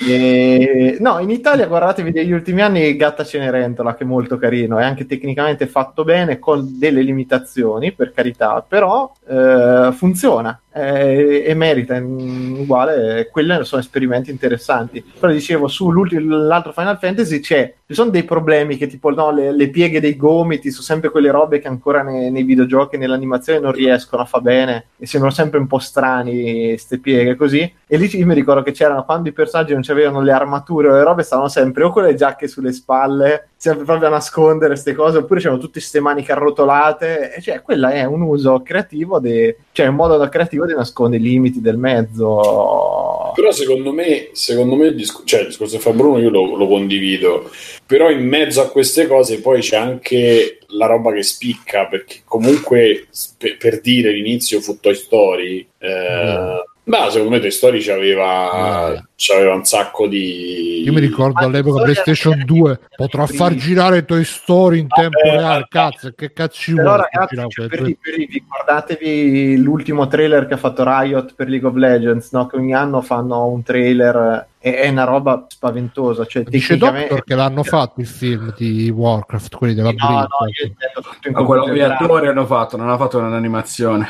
che Ah, non era ok. Manco la roba più brutta che ho visto su Warcraft. Però, cioè, il livello, oppure il famoso- i famosi corti di Overwatch, cazzo, so, so veramente belli quelli. Sì, so ma pure veramente- quelli hanno lo stile pupazzone. vaffanculo. Animatrix, ricordate? Può, cioè, dai, non- No, ma più che altro credo che sia anche perché comunque in Occidente, in America, l'animazione viene sempre associata comunque a un pubblico di bambini, eh, primi adolescenti, preadolescenti. A livello tematico eh, l'avere delle cose pupazzose l- e infantili che però con un sottotesto molto adulto ti creano proprio quel contrasto che ti tiene, ti tiene incollato lì. Le- l'esempio contrario è la fine di Full Metal Jacket, no? Questi hanno ammazzato, stuprato, dato fuoco a tutti e cantano Topolin, cioè, è l'es- è l'esatto, cioè il concetto è quello. Sì, sì, no, però di base sono cose fatte in modo che le possono vedere sia i bambini sia Ma, i oh, genitori le quello- quello- quello è marketing, però io ti so, cioè, non può, cioè, sto Spider-Man secondo me ha il grosso, grosso pregio di aver dimostrato questo, che non devi per forza essere standardizzato, cioè, e leggevo addirittura che la vogliono brevettare sta cosa d'animazione, che non so che cazzo voglia di in realtà brevettare Sarà una tecnica nuova.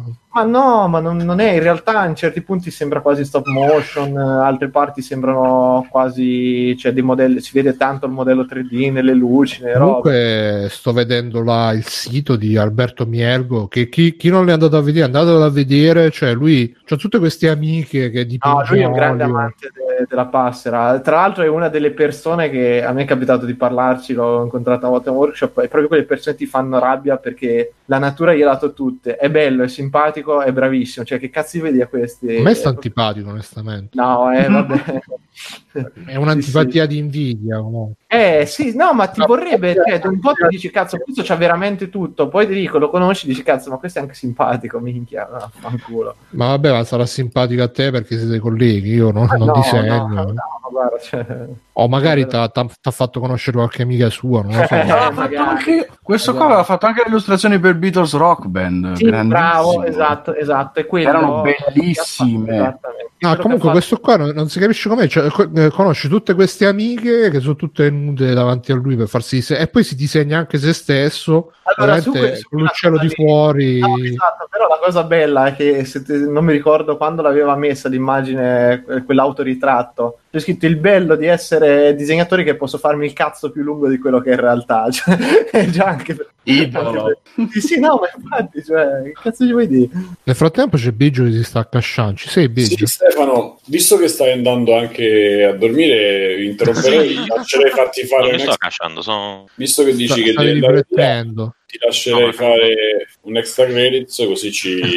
Stai facendo tipo i samurai che quando stanno con gli occhi chiusi che pensano. Ah no, forse perché, ricordando- così perché- no, ma sono aperti in realtà, che sono, sono fessurizzati. Eh, no, che lo, lo schermo del PC è in basso, quindi sembra, Mm. sembra un po'... Comunque, quelle cose lì, ci siamo capiti. Ci Eh, fai extra credit poi vai, sì. se devi andare, vai. Sì, se devo andare vado, devo andare vado. Ehm, allora vi parlo rapidamente di un film che ho visto da poco, che ha avuto un po' di successo ultimamente, se ne è parlato recentemente a causa di un leak che ha fatto per sbaglio Amazon. Il film in questione è oh, One Cut of the Dead, eh, detto in italiano tradotto zombie contro zombie, che non ha chiaramente nessun senso il titolo del film. Chiaramente. nel senso- No, ma proprio c'è, non, non- non- non ha senso. Sto vedendo il secondo trailer di Spider-Man ed è una roba, mamma mia ragazzi, che bello. Comunque è un film gi- giapponese con attori veri che come particolarità ha quella di avere un, eh, una- un piano sequenza, ovvero una serie ininterrotta di, non una serie, anzi, unico eh, movimento di camera ininterrotto per mezz'ora. E in tutto ciò in, un, eh, in uno pseudofilm con zombie giapponese. E per mezz'ora è così e tu dici ma questi dove vogliono, uno dove vogliono andare a parare, due di nuovo la cosa con il film zombie, nel trailer lo vedete, sembra che gli attori, loro devono girare un film zombie con gli zombie e gli zombie arrivano davvero sul set. E- Però è tutto molto piccolo, molto indie, molto così, sembra di qualità un po' bassa. E, e dopo, non, non dico tanto perché il film è abbastanza una, una sorpresa. Dopo diventa un film molto particolare dopo la prima mezz'ora, che appunto è così, eh, e, io vi- e- e si vede anche come eh, sono riusciti a realizzare eh, questa mezz'ora qui che richiede una, una coordinazione degna dei, dei giapponesi. Considerate che il film è, è un film indipendente che fatto con 22 mila dollari, tipo ne ha raccolto non so quanti milioni alla fine. È, è un film pseudocomico, diciamo, cioè non, non si prende troppo sul serio. E gli attori sono più o meno quelli, ci sono delle cose che uno non si aspetta e delle cose per le quali io davvero mi sono chiesto come sono riusciti a farli in diretta, diciamo. E- Dici qualche cosa, beh. Come? Dici qualche cosa. Se- Del film, allora il problema è questo. no? bottonato. Eh, eh, no, esatto, perché la- alla fine la, la scoperta interessante è allora la cosa non interessante. spoilerare, non No, no, no, no, senza spoiler, però la prima, eh, dopo la prima mezz'ora eh, Eh, incomincia il film, Ah. Cioè non è più un- tutto un piano sequenza, e per quello si chiama One Cut of the Dead, perché è un unico, un'unica, dire, un'unica registrazione, un'unica eh, parte, cioè una- sono due camere, ma non c'è nessun taglio tra un passaggio e l'altro. E dopo il film diventa abbastanza meta, eh, termine che, che piace molto, ovvero ti fanno vedere come sono riusciti a fare quel film, cioè come sono riusciti a fare la prima mezz'ora nel film, Mm. e cioè come sono organizzati, perché sono finiti con quegli attori lì, eh, perché, cioè ecco, ci sono delle scene che vedendolo la prima volta, nella prima mezz'ora sono inspiegabili, tu dici ma è una stronzata, questi perché recitano così male, E perché fanno... Che sono giapponesi. No, no, no, ma a parte quello. No, ma è perché fanno. Sono attori bravissimi. sono Perché succede? dalla strada. Sono politici professionisti. Eh, perché appunto dici, ma è una stronzata, cioè è una cosa così. Poi dopo vedi la parte conseguente e dici, ah, ecco perché hanno fatto, ah, perché hanno fatto quello.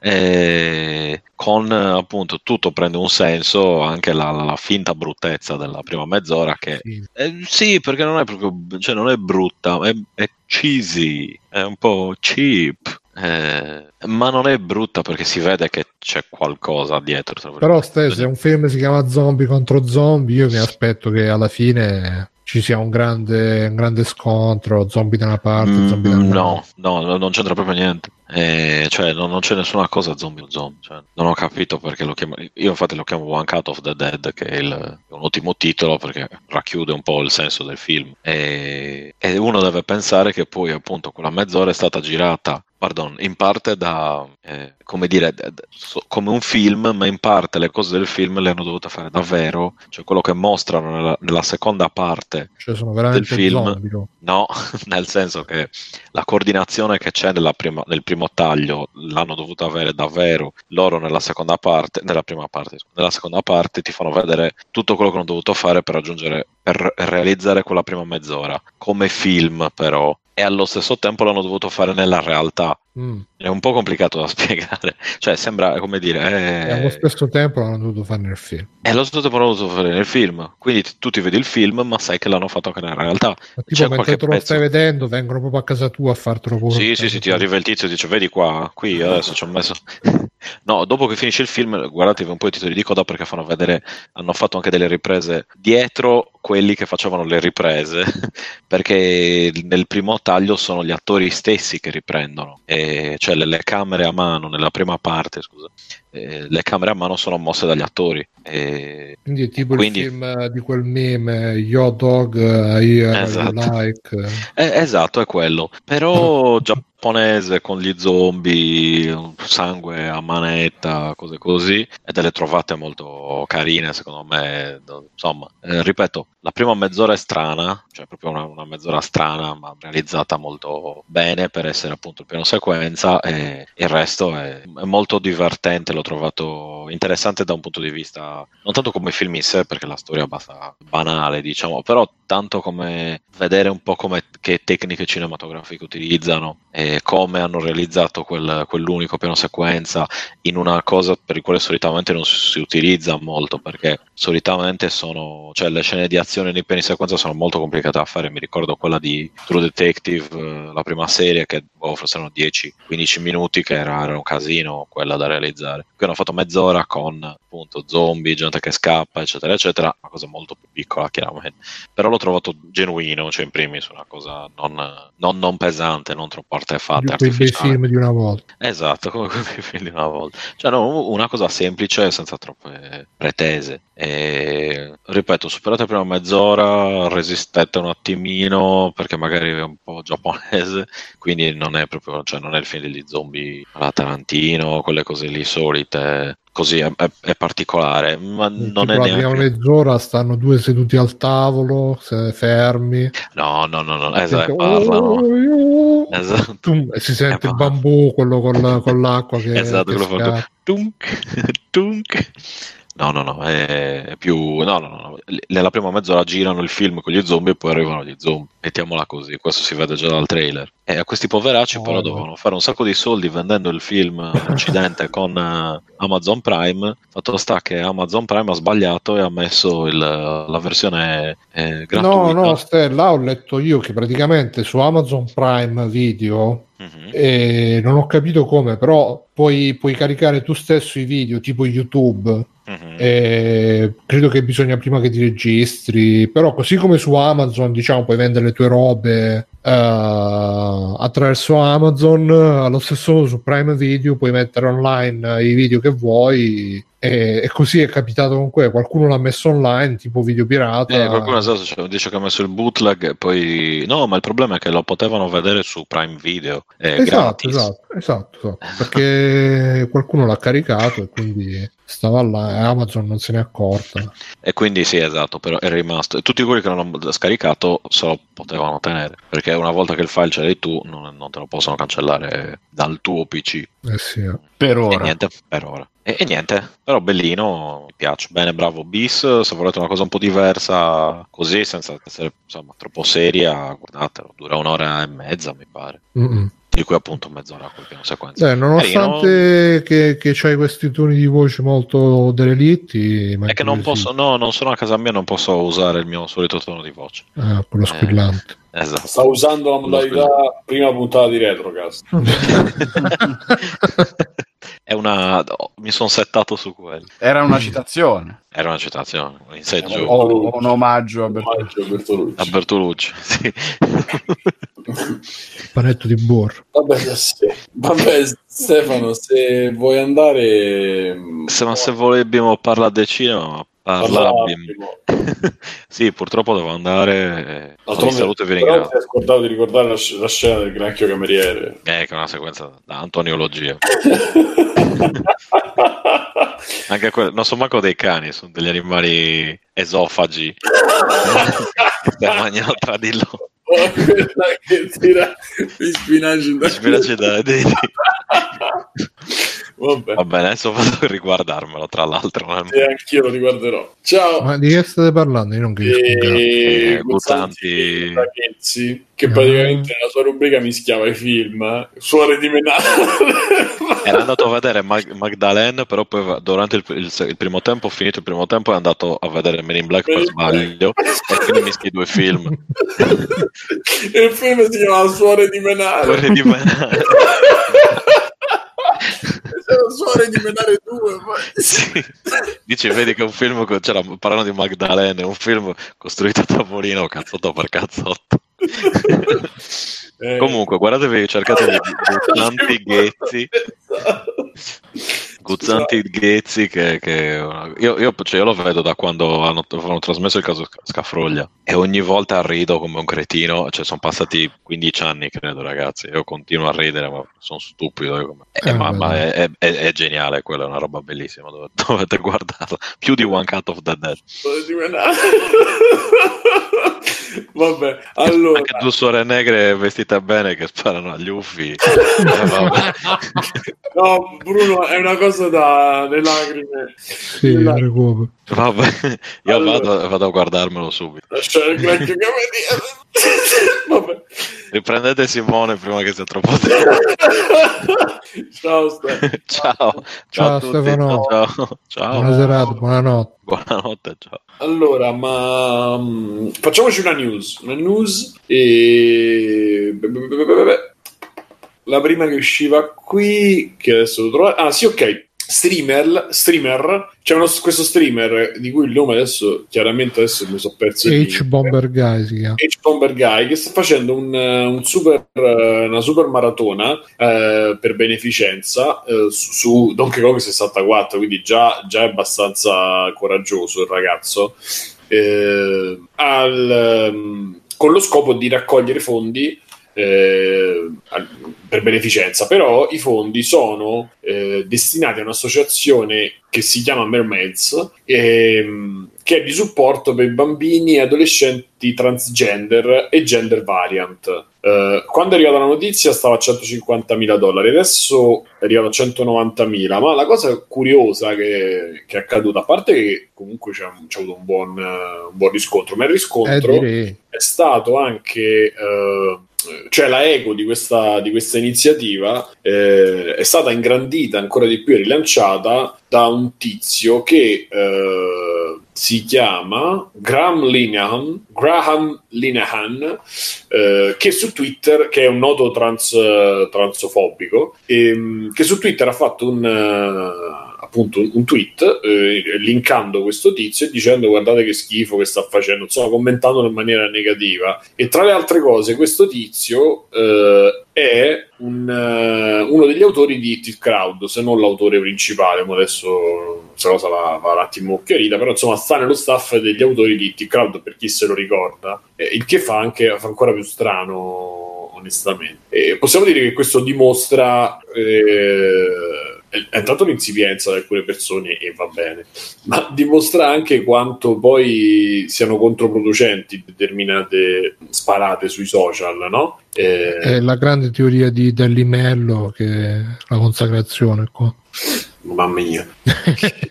Tra l'altro, Bruno, vabbè, poi te lo posso dire in separato, forse l'ho letto, te l'ho detto. Sì, sì, to- era tutto, era tutto uno scherzo. Come... Sì, perché ho parlato con un grande youtuber, uno dei più grandi youtuber italiani, che mi ha Come confermato Fantoni. che mi ha confermato, no, non mi va di dire, però che mi ha confermato che, che è una finta perché è illegale vendere i canali di YouTube. No, ma poi l'ha detto pure lui. fatto io non lo so. Eh, sai Ha che io detto, non eh, seguo sì, queste- ormai sei pulito. Esatto, quindi proprio... No, ha posso- detto ragazzi, è tutto uno scherzo. Ah. E...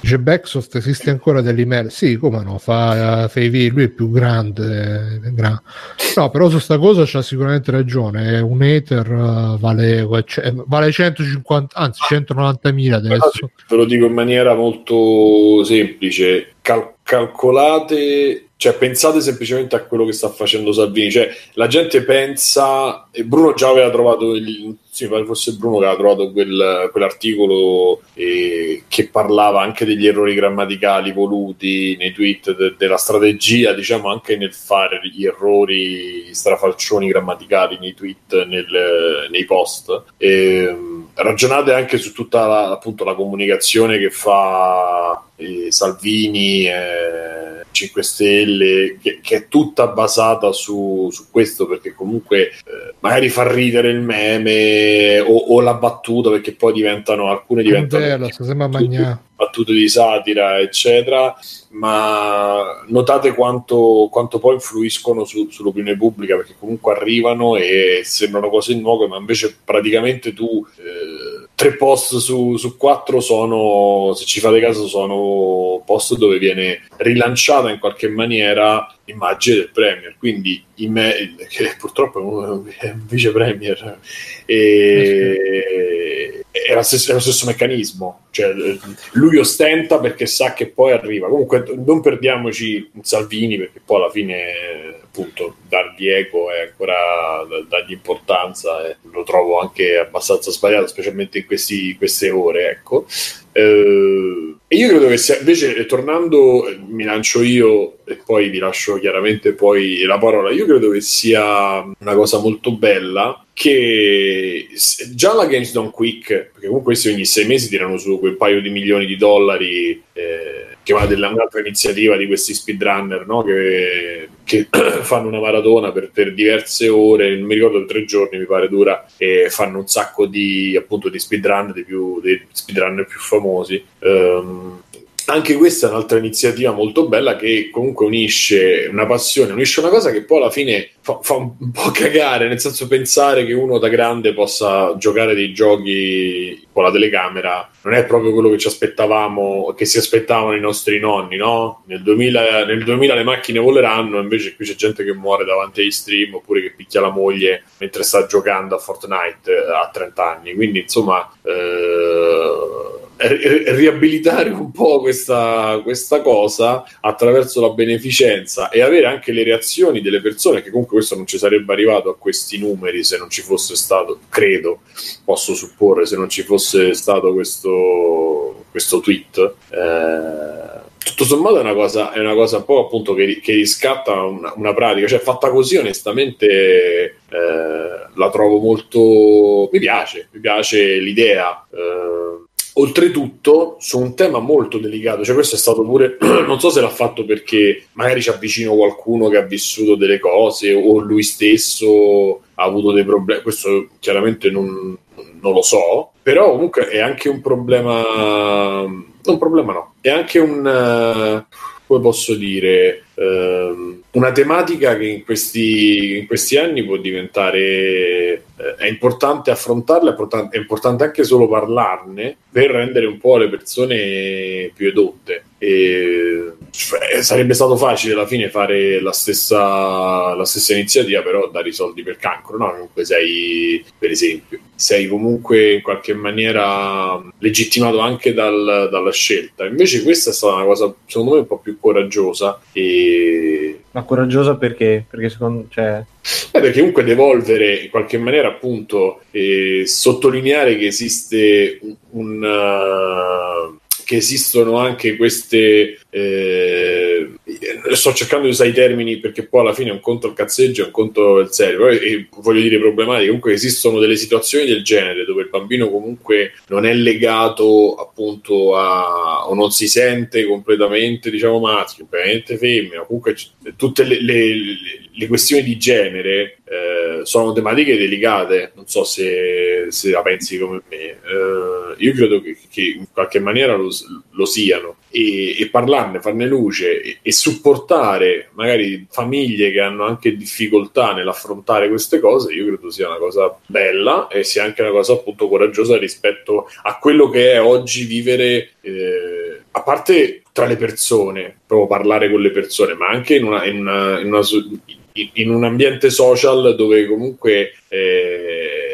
è facile prendersi gli insulti, è facile prendersi l'odio, è, facile eh, essere bersaglio di, di, qualsiasi cosa perché hanno, fa- hanno fatto dagli attacchi hacker a, a guardate in Polonia quell'altro che ha, che ha, preso il sindaco della città che ha preso posizione contro il nazismo e l'hanno ammazzato durante un concerto questa setti- settimana. Quindi insomma il periodo è quello che è per determinate cose, quindi esporsi così secondo me è una cosa bella.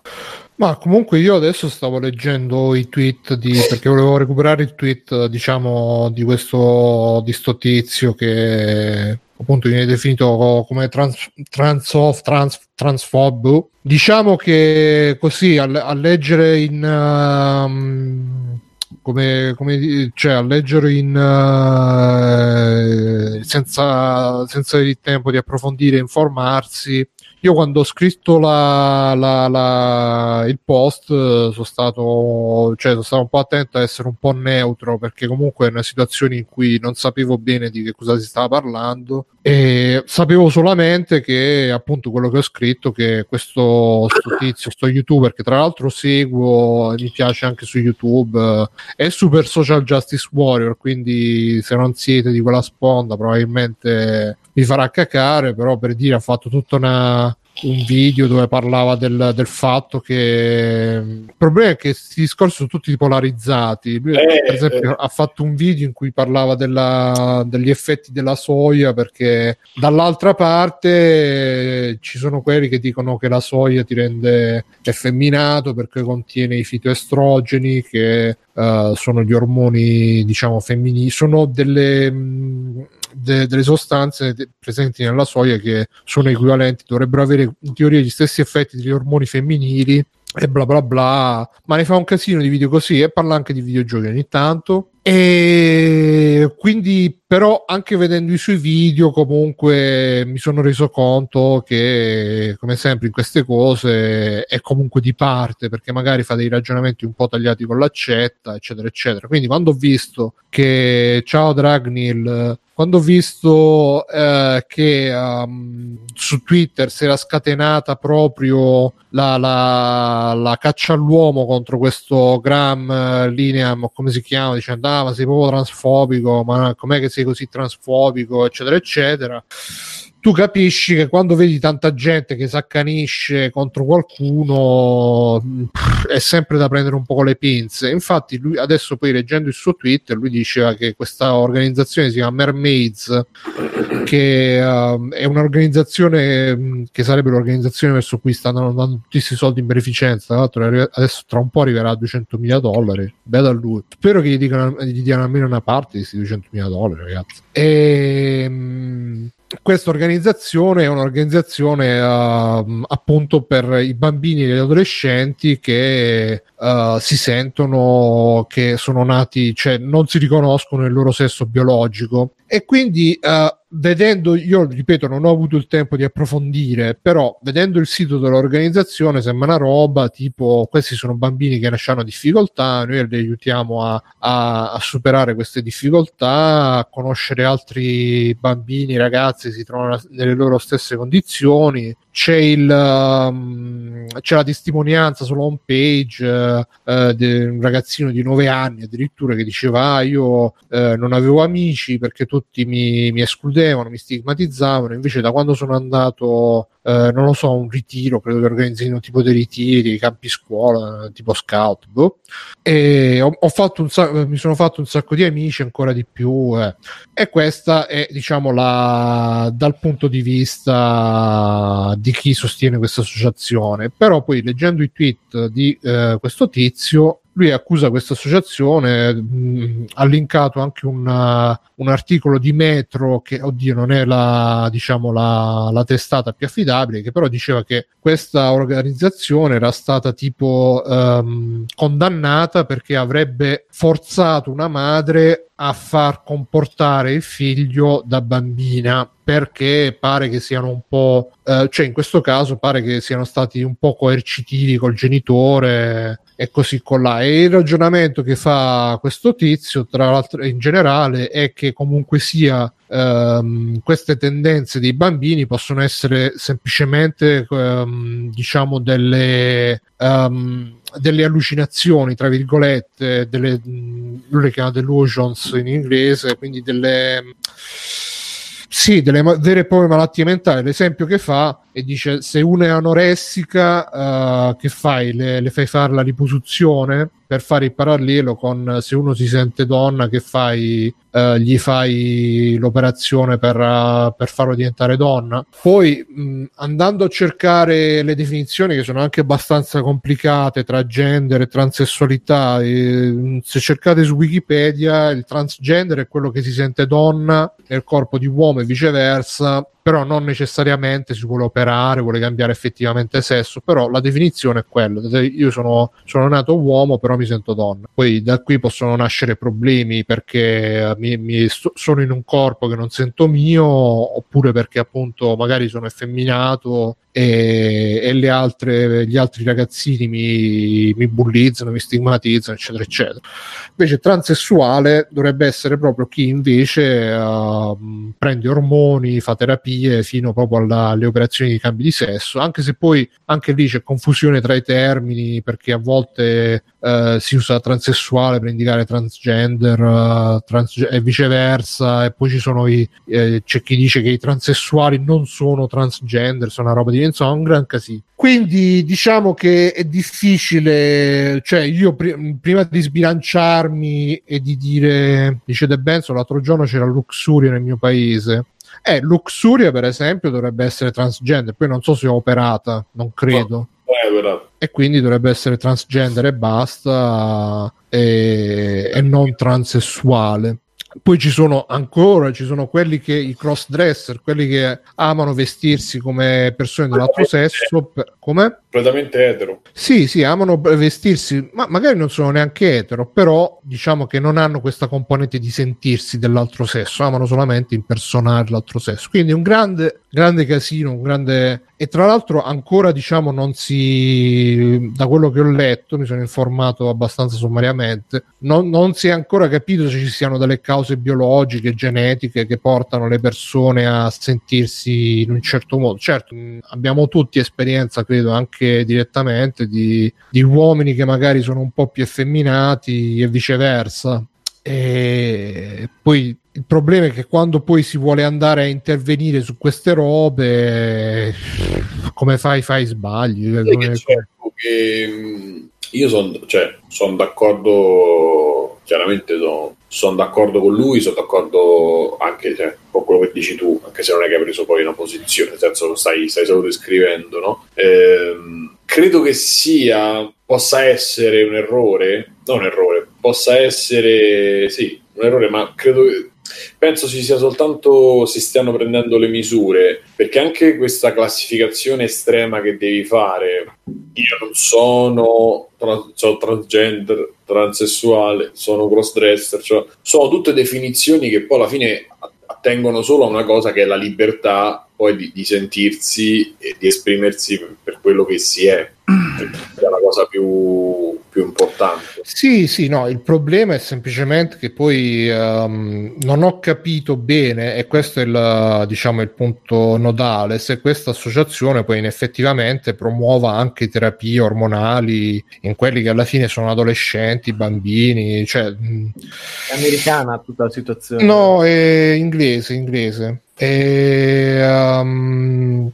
A proposito, Mirko, da, da padre sulla tematica tosta, nel senso che, che te devo dire, cioè, io capisco che ci sono dei disagi e tutto, però sono molt, situazioni molto molto delicate, nel senso che io con, su tutte queste associazioni, un po' di, di categoria, diciamo, sono sempre un po' dubbioso perché mi sembra a volte molto un'autoghettizzazione delle situazioni, cioè capisco che per molti, io conosco un'associazione di disabili, sono stato, e purtroppo vedo che diventa un ambiente in cui tu all'interno parli tuoi, dei tuoi problemi, ti sfoghi tanto, ma verso l'esterno è sempre una cosa molto difficile ad arrivarci, ad essere percepiti. Purtroppo, cioè, una questione talmente tanto grossa, talmente cosa che io non so nello specifico, posso dire che sicuramente arriverà, ci sono dei problemi, cioè dei problemi, scusa,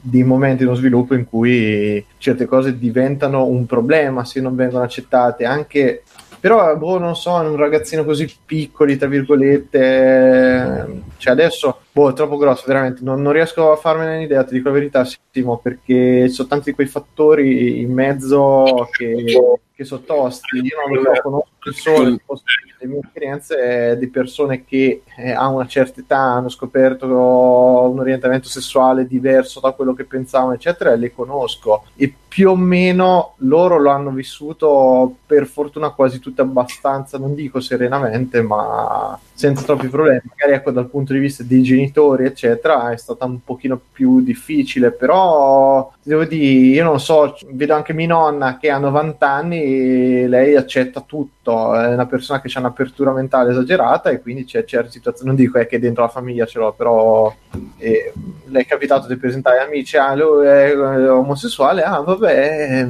cioè non c'è più sto scandalo, sta cosa, non lo so, cioè quindi l'aiuto che uno può chiedere sicuramente quando ci sono delle difficoltà. Ed è giusto che ci sia qualcuno che, che ti aiuta in tal senso, cioè l'iniziativa di per sé, prima che divago troppo, magari l'iniziativa secondo me ha un senso eh, bisogna vedere, magari io ti dico personalmente che vorrei sempre sapere per bene in cosa vanno a finire questi aiuti, in cosa consistono bene, perché se è vaga la faccenda, boh, non, non mi convince mai più di tanto. Cioè, l'aiutano, sì, come, in che maniera, perché c'è anche Bruno diceva sul sito, c'è testimonianza roba. Beh, è normale che sul sito c'è scritto che per qualcuno abbia funzionato sta roba. O... Sì, sì, no, ma ripeto, nel sito io ho trovato una versione molto molto soft del tipo eh, vieni da noi e potrai trovare altra gente come te così non sarai più solo potrai qualsiasi associazione che ti però poi se, se, cerchi in giro non questa associazione nello specifico però ho trovato per esempio adesso cercando un articolo del Guardian dove dice che queste associazioni in generale stanno anche premendo per abbassare l'età minima per iniziare la terapia ormonale per queste persone è quello che ti dico io non, non so quanto infatti so sempre come dicevo sono sempre molto dubbioso da un certo punto di vista di quali siano le reali finalità e se, cioè a me il brutto poi non c'entra magari un cazzo, però fa brutto nelle, come pensi le società sportive, in realtà il loro scopo è avere gente che va a fare le gare, gli frega un cazzo che te diventi bravo, ti diverti, tutto. L'importante è che loro hanno gente che va a fare le gare, hanno gli iscritti. E anche qui purtroppo secondo me è brutto perché c'è la salute sia mentale che fisica di gente in mezzo a certe cose. Non è uno sport, non è un passatempo, e però ci sono degli interessi, io ti dicevo, vedendo, conoscendo un pochino il mondo della disabilità ho visto delle robe agghiaccianti. E poi c'è un terremoto da te? Ah no, no sei tu sto prendendo un attimo schermo, sì, sì. in cui ci sono degli interessi allucinanti, in cui si gonfiano i prezzi, ci sono delle robe, degli aiuti, delle robe per far guadagnare delle persone oppure per indirizzarti addirittura verso appunto per i vai da quella sanitaria lì, perché lì trovi sicuramente quello che ti serve, eccetera. veleno. Insomma, insomma, quindi io ci vado sempre molto coi piedi di piombo queste cose. Infatti, infatti io cioè proprio perché non ne so abbastanza, cioè, quello che dicevo è che è buono mettere i, i riflettori, puntare i riflettori su un, una problematica, se la vogliamo, un fenomeno bravo, su quello sono d'accordo con te, cioè è giusto che di certe cose ne, uh, se ne parli perché più di quelle, sono molte più di quelle che crediamo, magari le persone che si trovano ad affrontare certe cose. Mm, dal punto di vista ecco, del metodo e del come e per, soprattutto verso chi, mm, mm, parliamone bene. Mm, sì, esatto, esatto. Io, io stavo leggendo proprio oggi, non so se era in base a quello che a qualcosa che era sul gruppo, c'era un articolo, forse l'abbiamo postato, qualcuno l'ha postato sul gruppo di Telegram.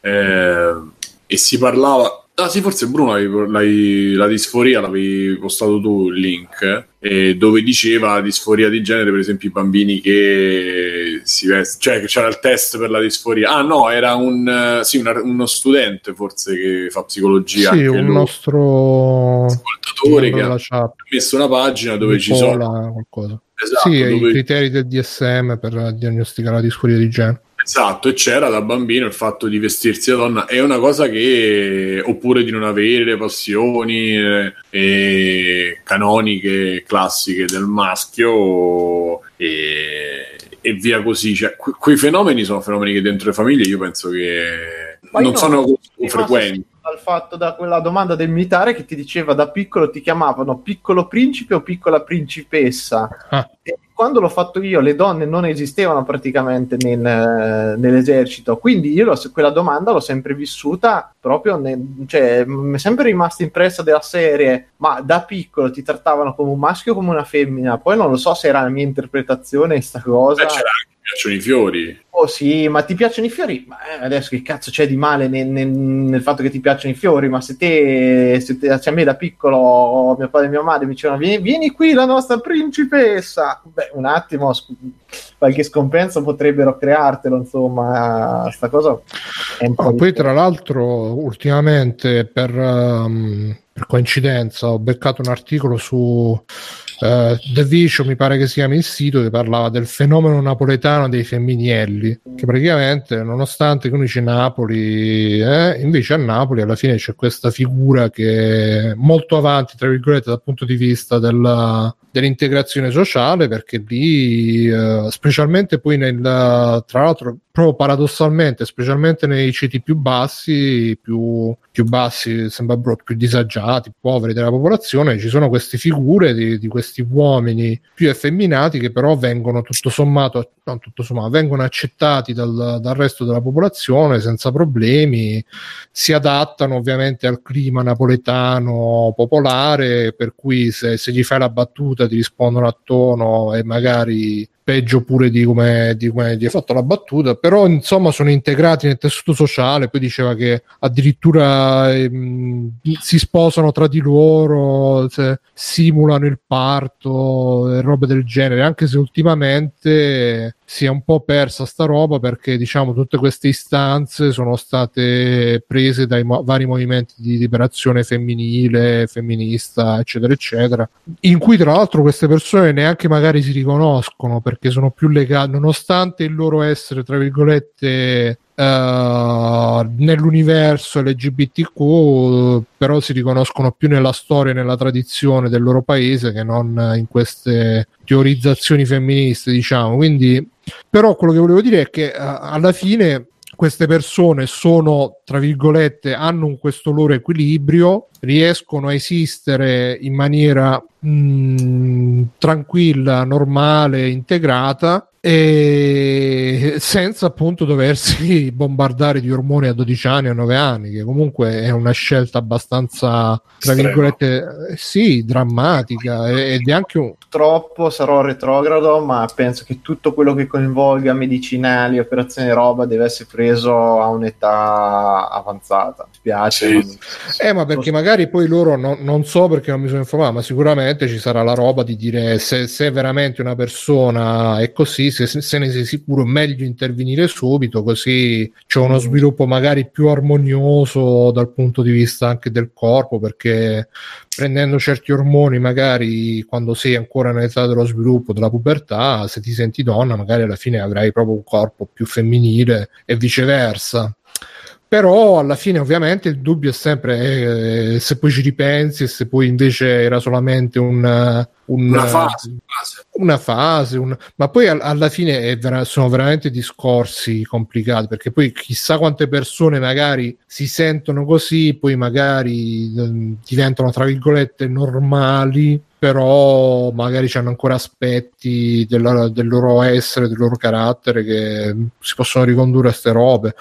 E sempre sto Graham Lineam diceva queste sono persone che potrebbero crescere e diventare dei gay senza, senza problemi e invece gli dai gli, eh, ste bombe di ormoni e, e- e- Lo sono, detto, sono in parte d'accordo, ma sono in parte d'accordo pure io, ma mh, alla fine, ripeto, non, non, ehm, non sapendo più di tanto, non, però appunto, ecco, sono arrivato a 200.000 intanto, Eh, addirittura dice 12, 12 giorni ancora mancano, quindi questo vuole stare 12 giorni a fare pizza.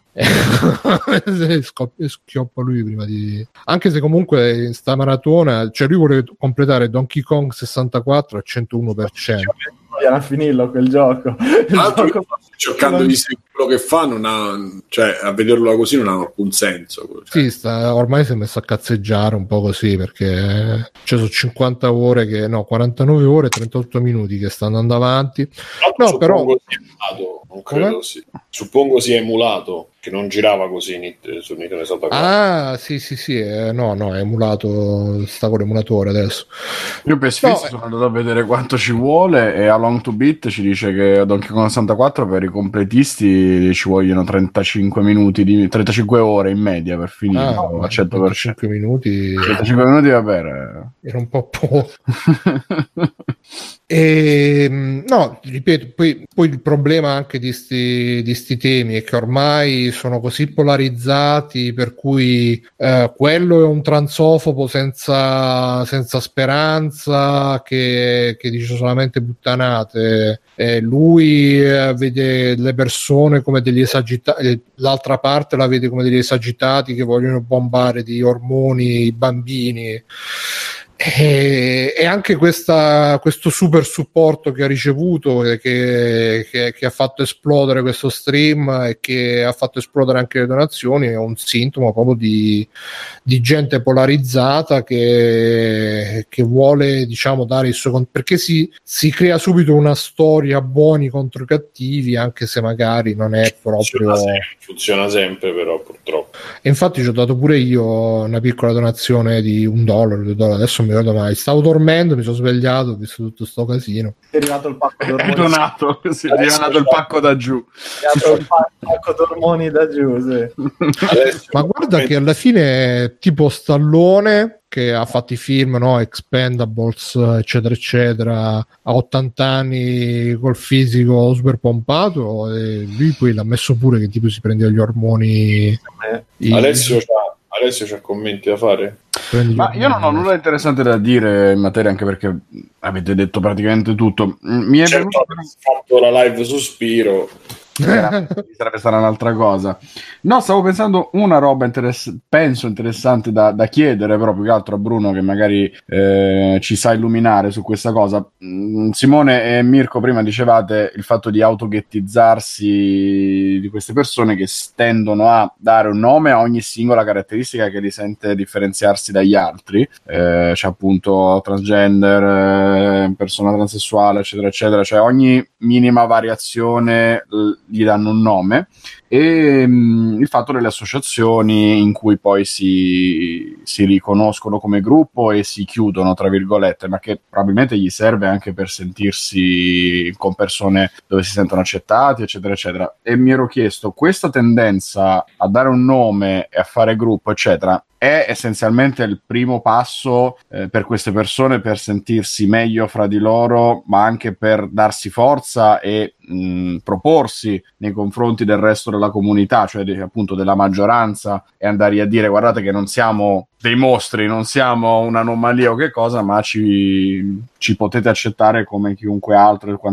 Da, da che cosa deriva questa roba? Cioè, è proprio una cosa psicologica di, di bisogno Vabbè, di accettazione è normale che, che uno cerca, cioè è naturale che uno cerchi di fare gruppo con, con altre persone simili, anche noi gamers, eh, Guarda, ti, ti siamo i dico- gamer. posso dire la mia esperienza che è stata quella di cercare io con mio padre te- tetraplegico e questo cioè nel senso che è partito come ok abbiamo bisogno di sentire persone che stanno passando quello che cioè che hanno passato quello che stiamo passando noi perché poi scopri che dal punto di vista medico ti dicono almeno a noi c'è stato detto un decimo di quello che sarebbe servito sapere in certe situazioni e vabbè, al, al certo punto da io non voglio più vederle queste persone perché ti ricordano costantemente, è brutto dirlo eh raga, eh, però ti ricordano costantemente della tua situazione, quindi a volte o stai sempre lì, per qualcuno diventano una valvola di sfogo molto forte il lottare per i diritti, per associazioni così, però quello che non viene un pochino detto è che per tanti altri in realtà è un ricordarti costantemente quanto cazzo stai male.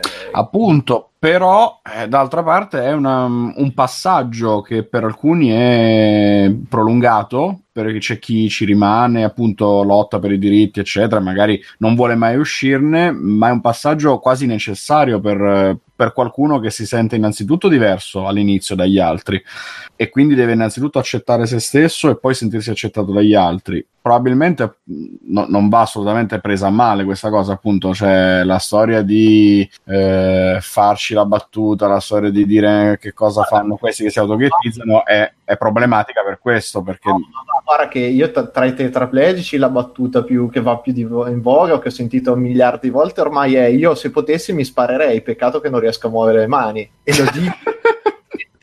cioè, c'è nero omicidiale, ma tanti lo dicono. Il Sì, no, ma dico da parte nostra, da parte di chi il problema non lo soffre. è quello il problema. Però vabbè, No, nel senso che appunto farci la battuta del tipo sì, però che palle vi state a nominare ogni cosa minima diversa, vi state autoghettizzare, in realtà eh, gli rende più difficile la vita, mentre loro hanno proprio bisogno all'inizio di fare questo e poi di, di reintegrarsi nel, nel gruppo. Ma io credo che sia anche un, eh, un bisogno di vedersi riconosciuti nella propria diversità, unicità, senza magari... Sì, eh, io ti dico, scusa Bruno, è che il fatto non dovrebbe essere un'associazione ad aiutarti in questo, dovrebbe essere le persone. eh, Poi Ma lo sai che c'è, infatti, Mirko, queste associazioni servono, servono per chi il problema non ce l'ha, No, secondo me. lo so, ma, inf- ma infatti quello che mi fa girare, cioè che a me mi fa girare i coglioni è che te c'hai bisogno di qualcuno che te lo ricordi costantemente, che qualcuno sta peggio di te. Però è anche giusto che se tu non ce l'hai, non le vivi certe situazioni, non, non ci pensi, è, è normale, è naturale, cioè sarebbe quasi strano il contrario, perché uno non può stare a pensare a quanta gente sta male, quanta gente... Ma alla fine questa associazione in particolare, ripeto, poi bisogna- bisognerebbe informarsi, bisognerebbe vedere, però non mi sembra un'associazione di, di gente, di- diciamo di, di- proprio di autoaiuto, nel senso stiamo male, mi sembra più una roba di eh, troviamoci tra di noi e stiamo tra di noi che ci cap- No, no, capiamo meglio.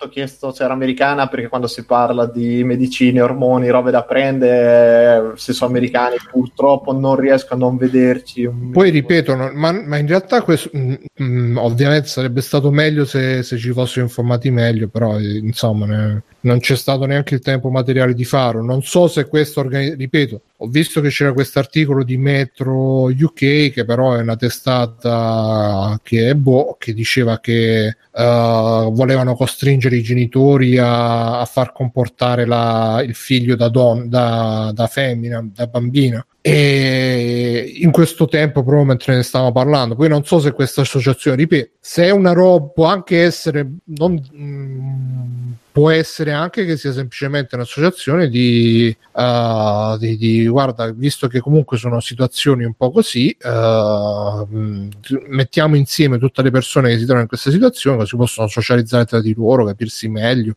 che non è necessariamente una roba di, di, ricordarsi che stiamo male, eh, può essere anche, non dico come una roba di... ehm, Beh, dai, sì, scusa, non mi dica che non c'è una sofferenza dietro tutto.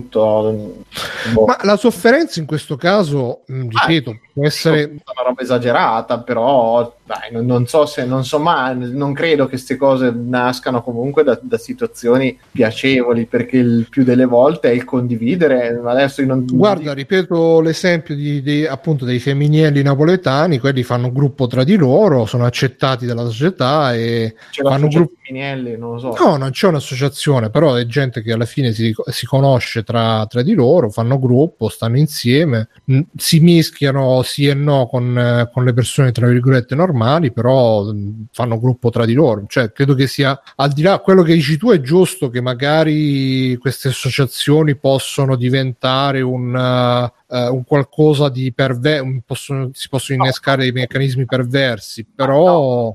No, non voglio arrivare a questi livelli, bro. Cioè, Cioè, non però- meccanismi perversi, possono, pro- possono diciamo, eh, essere più nocive di, di- a un certo punto di quanto non, non siano eh, utili e, e- e positive, questo sicuramente. Però, ehm, ripeto, credo che a, a volerla vedere in maniera positiva e non per forza voler cercare il difetto possono anche, anche essere semplicemente delle- dei club, come, come devo dire, cioè, Lo dicevo che qualcuno ci trova veramente un senso nel, nel farne parte, nell'aiutare queste persone. Cioè, non devono essere per forza, ripeto, non so cosa facciano di preciso questi qua di questa Mermaid eh, e fin, tanto, fin dove spingano queste cose che dici tu di attivismo, ma anche le cose appunto che dicevamo di, di farmaci, eccetera, eccetera. Però, se per- secondo me, se è una roba come che ne so, il club dei- degli appassionati di fumetti o il club dei, dei appassionati di computer, poi c'è anche il club dei ragazzini che effeminati che magari ah, invece di, di stare in mezzo a di essere tra virgolette messi così senza, allo sbaraglio in mezzo a, a persone ad altri coetanei che magari le, le- li emarginano, li bullizzano eccetera eccetera magari trovarsi in mezzo invece ad altri, ad altri ragazzini che come loro vivono la stessa condizione può essere anche una,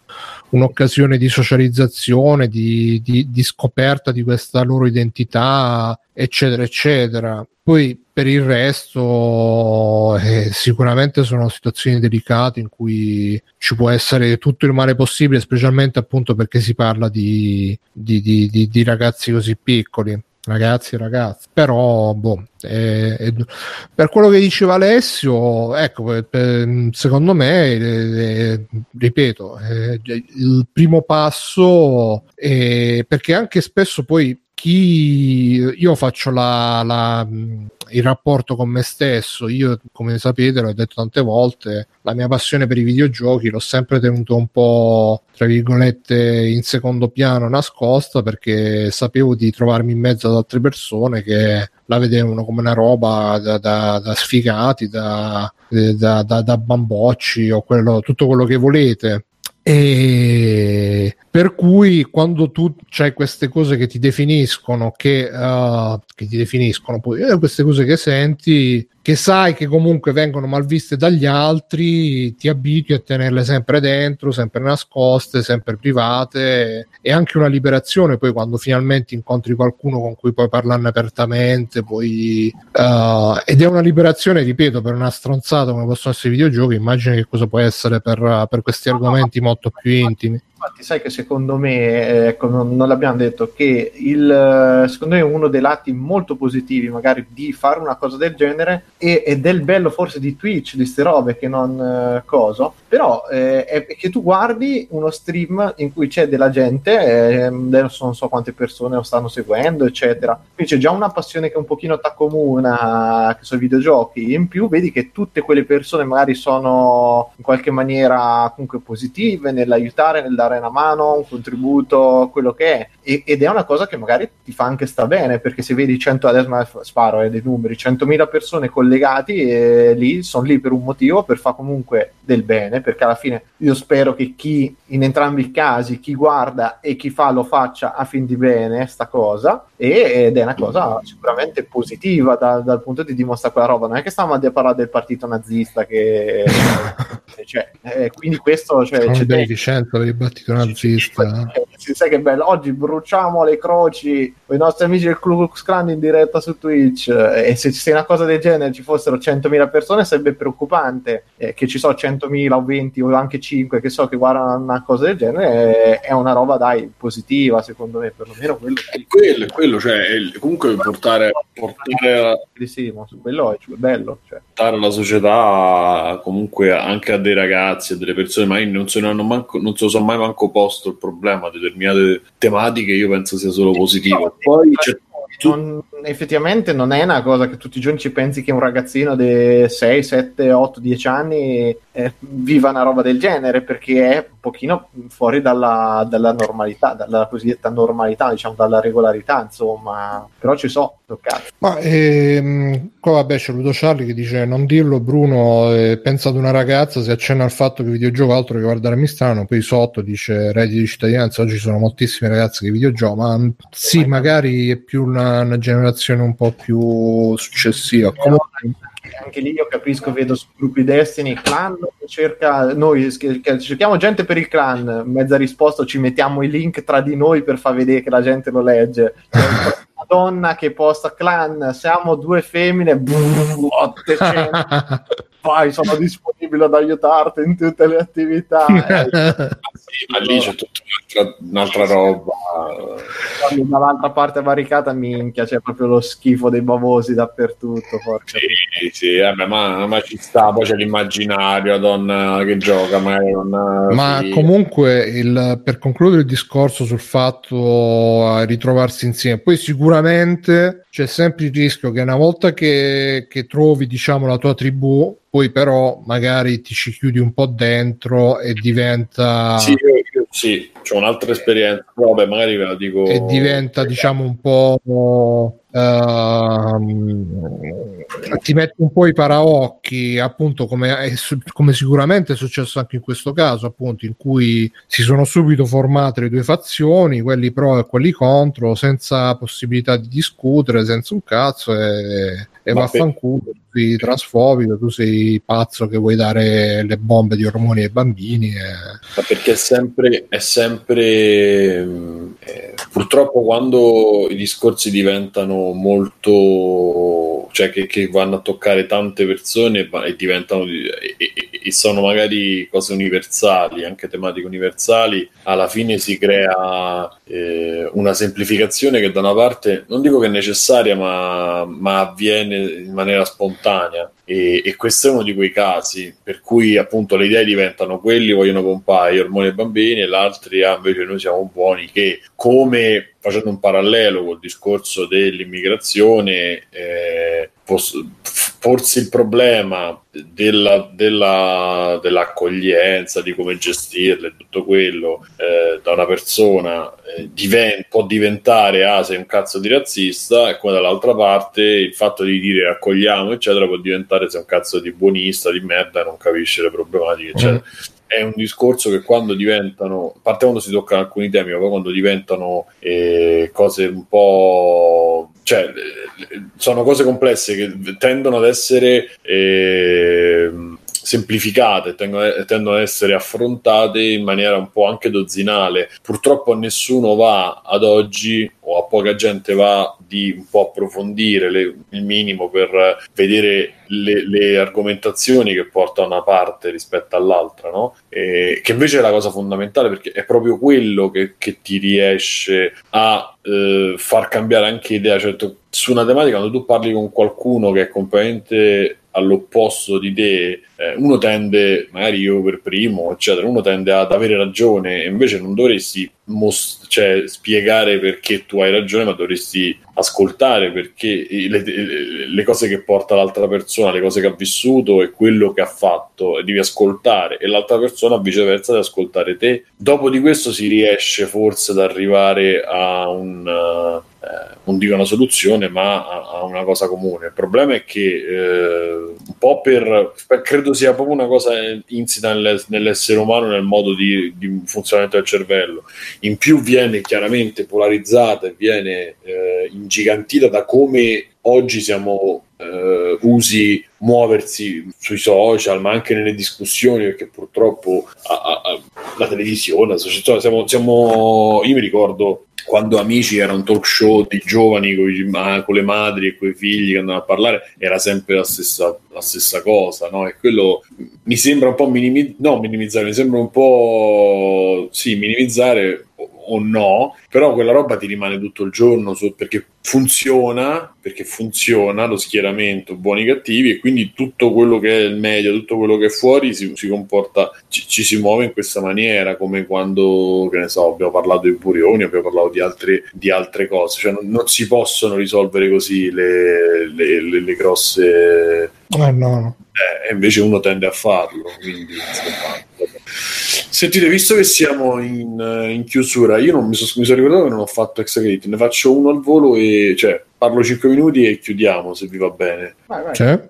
Allora, ehm, veloce, io ho iniziato, diciamo ciao a Octopath Traveler che è stato il mio passepartout eh, al GameStop con una scena imbarazzante, però insomma alla fine lo stesso dell'altra volta che ci Me l'hai finito poi, no? Octopath, no, no. Lo stesso che l'altra volta poi ho, eh, ne parlavo in puntata, no? quello che non aveva idea di, né del gioco che dovevo comprare né di quello che dovevo riportare, ha fatto la seconda che ha cercato sul computer Travis, Touchdown, Travis Strikes, Back, Strikes Back cercando Travis con la E.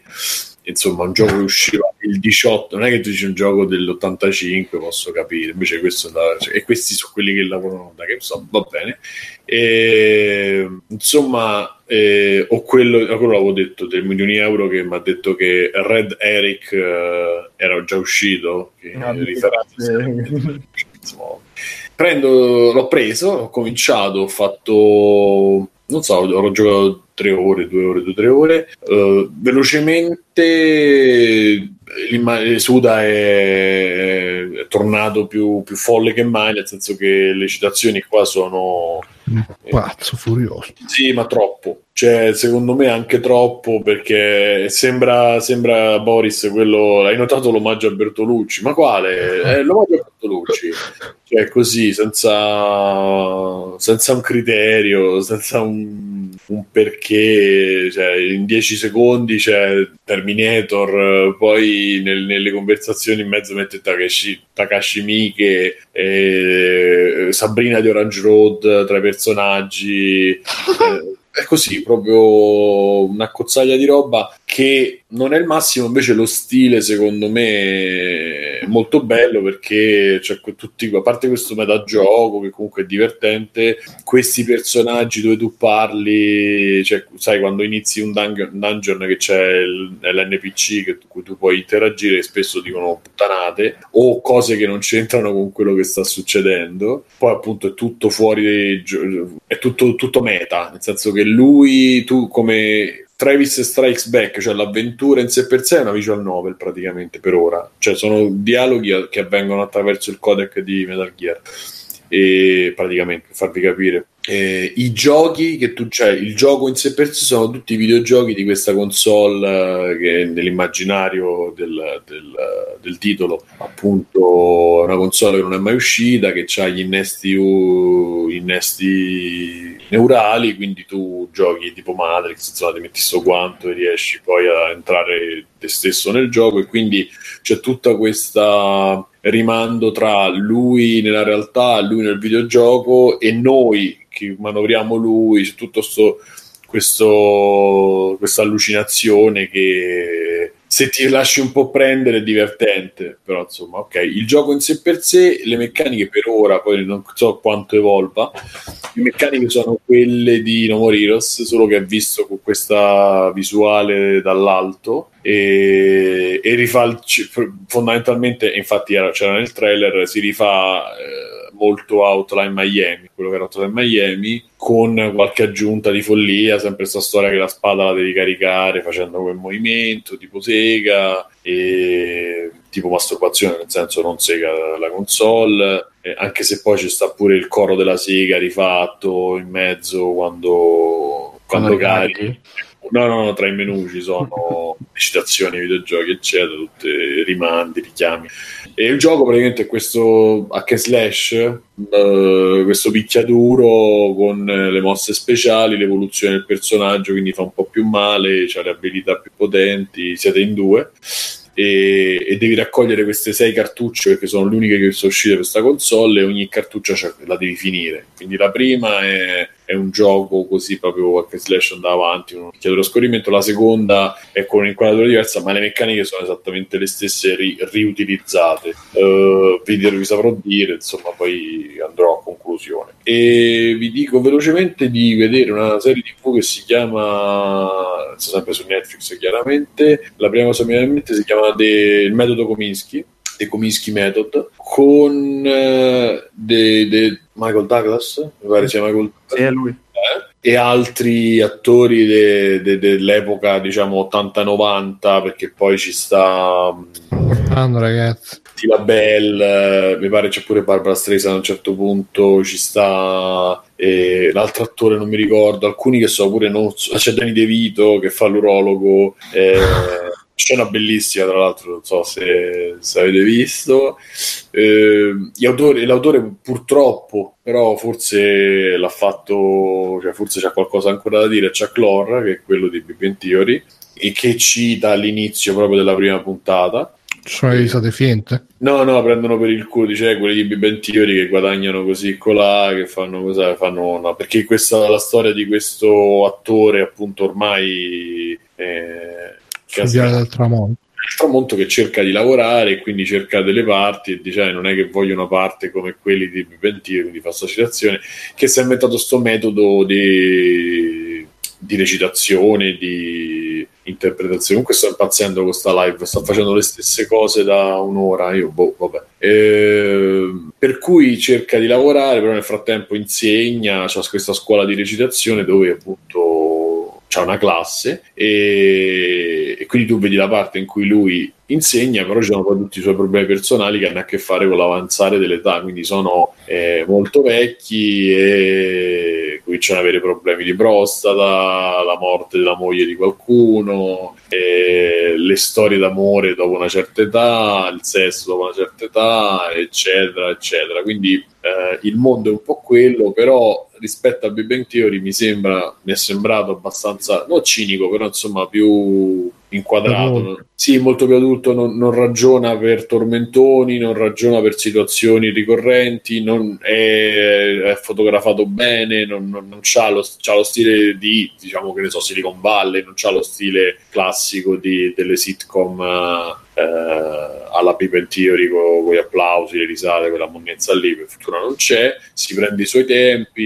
i suoi respiri, sono una ventina di puntate da mezz'ora, una cosa del genere, e secondo me è molto divertente ed è molto piacevole perché comunque appunto è, è la sitcom fatta un po' per l'adulto, diciamo così. Uh, però, però secondo me ci prende tra tematiche e, e anche per la bravura loro, anche doppiato molto bene, cosa che ormai è rara, perché io ho visto Sabrina e un doppiaggio peggiore di Sabrina, onestamente mi è capitato poche volte di, di, di notarlo, e invece qua il doppiaggio è secondo me molto buono eh, e quindi ve lo consiglio, ve lo consiglio perché scorre proprio bene.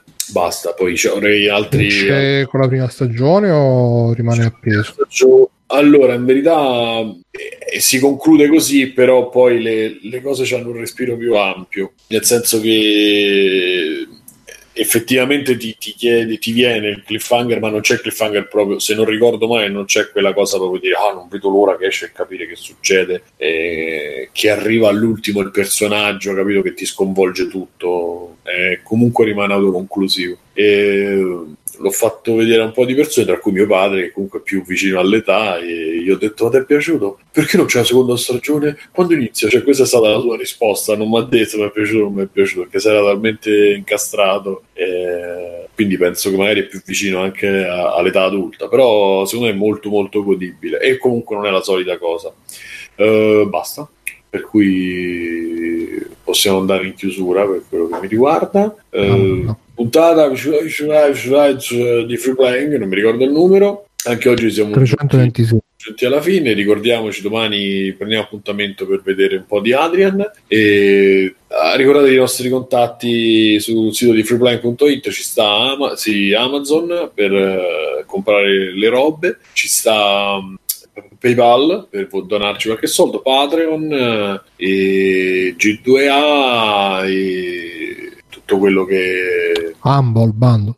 Apple Bundle, Tostadora, tutte le varie cose che ci riescono a, a far guadagnare un pochettino per mandare avanti la baracca e magari giocare qualcosa da potervi raccontare e commentare insieme. Quindi abbracciandovi, eh, io sono stato Simone Cognome e come ci sono stati Bruno Barbera, ciao Bruno, Ciao, mi dice però la chiave la puntata la disforia. disforia. Quindi ragazzi, scrivete info chiocciofreeplaying.it disforia per l'opportunità di vincere una key di Steam, chissà che gioco capiterà stavolta. E Mirko per Federici, grande perfumettista, Ciao ragazzi, ciao a tutti. adesso negozio di Don Matteo Ciao, buonanotte. e Stefano Biggio.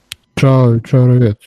Devo lasciare il silenzio, grazie a Backsoft sempre per la regia, grazie a voi per esserci sempre, per scriverci anche quando un giorno è appena finito e un altro è appena cominciato. E buonanotte, ciao, fate ciao. Ciao, Ciao. ciao. Buonanotte e buone botte. E mo rifanno pure quello. Eh. Eh, Celebrity Deathmatch. Io la chiudo sta live perché comunque è ipnotico ed è ipnotico di bru- brutto, poi non è ipnotico bello. Vaffa. Conan, qual è il meglio della vita? Schiacciare i nemici, inseguirli mentre fuggono e ascoltare i lamenti delle femmine. Questo è bene.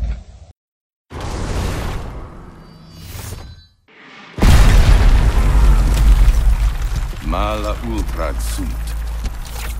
Misfortune comes uninvited. It hungers for blood, craving eternal darkness.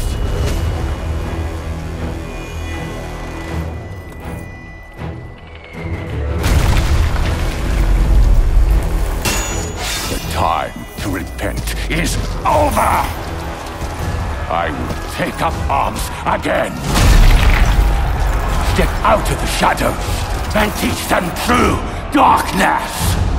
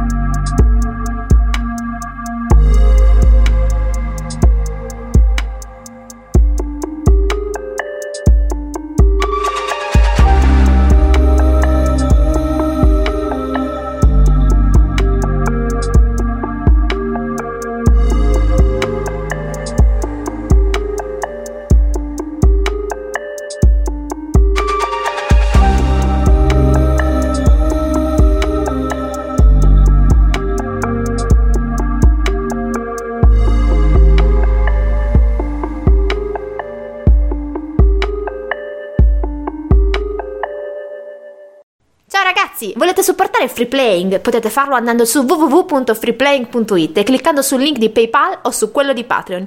In più, Free Playing è anche affiliato a Amazon e riceve una piccola commissione sugli acquisti fatti tramite il banner Amazon presente sul sito. Ciao!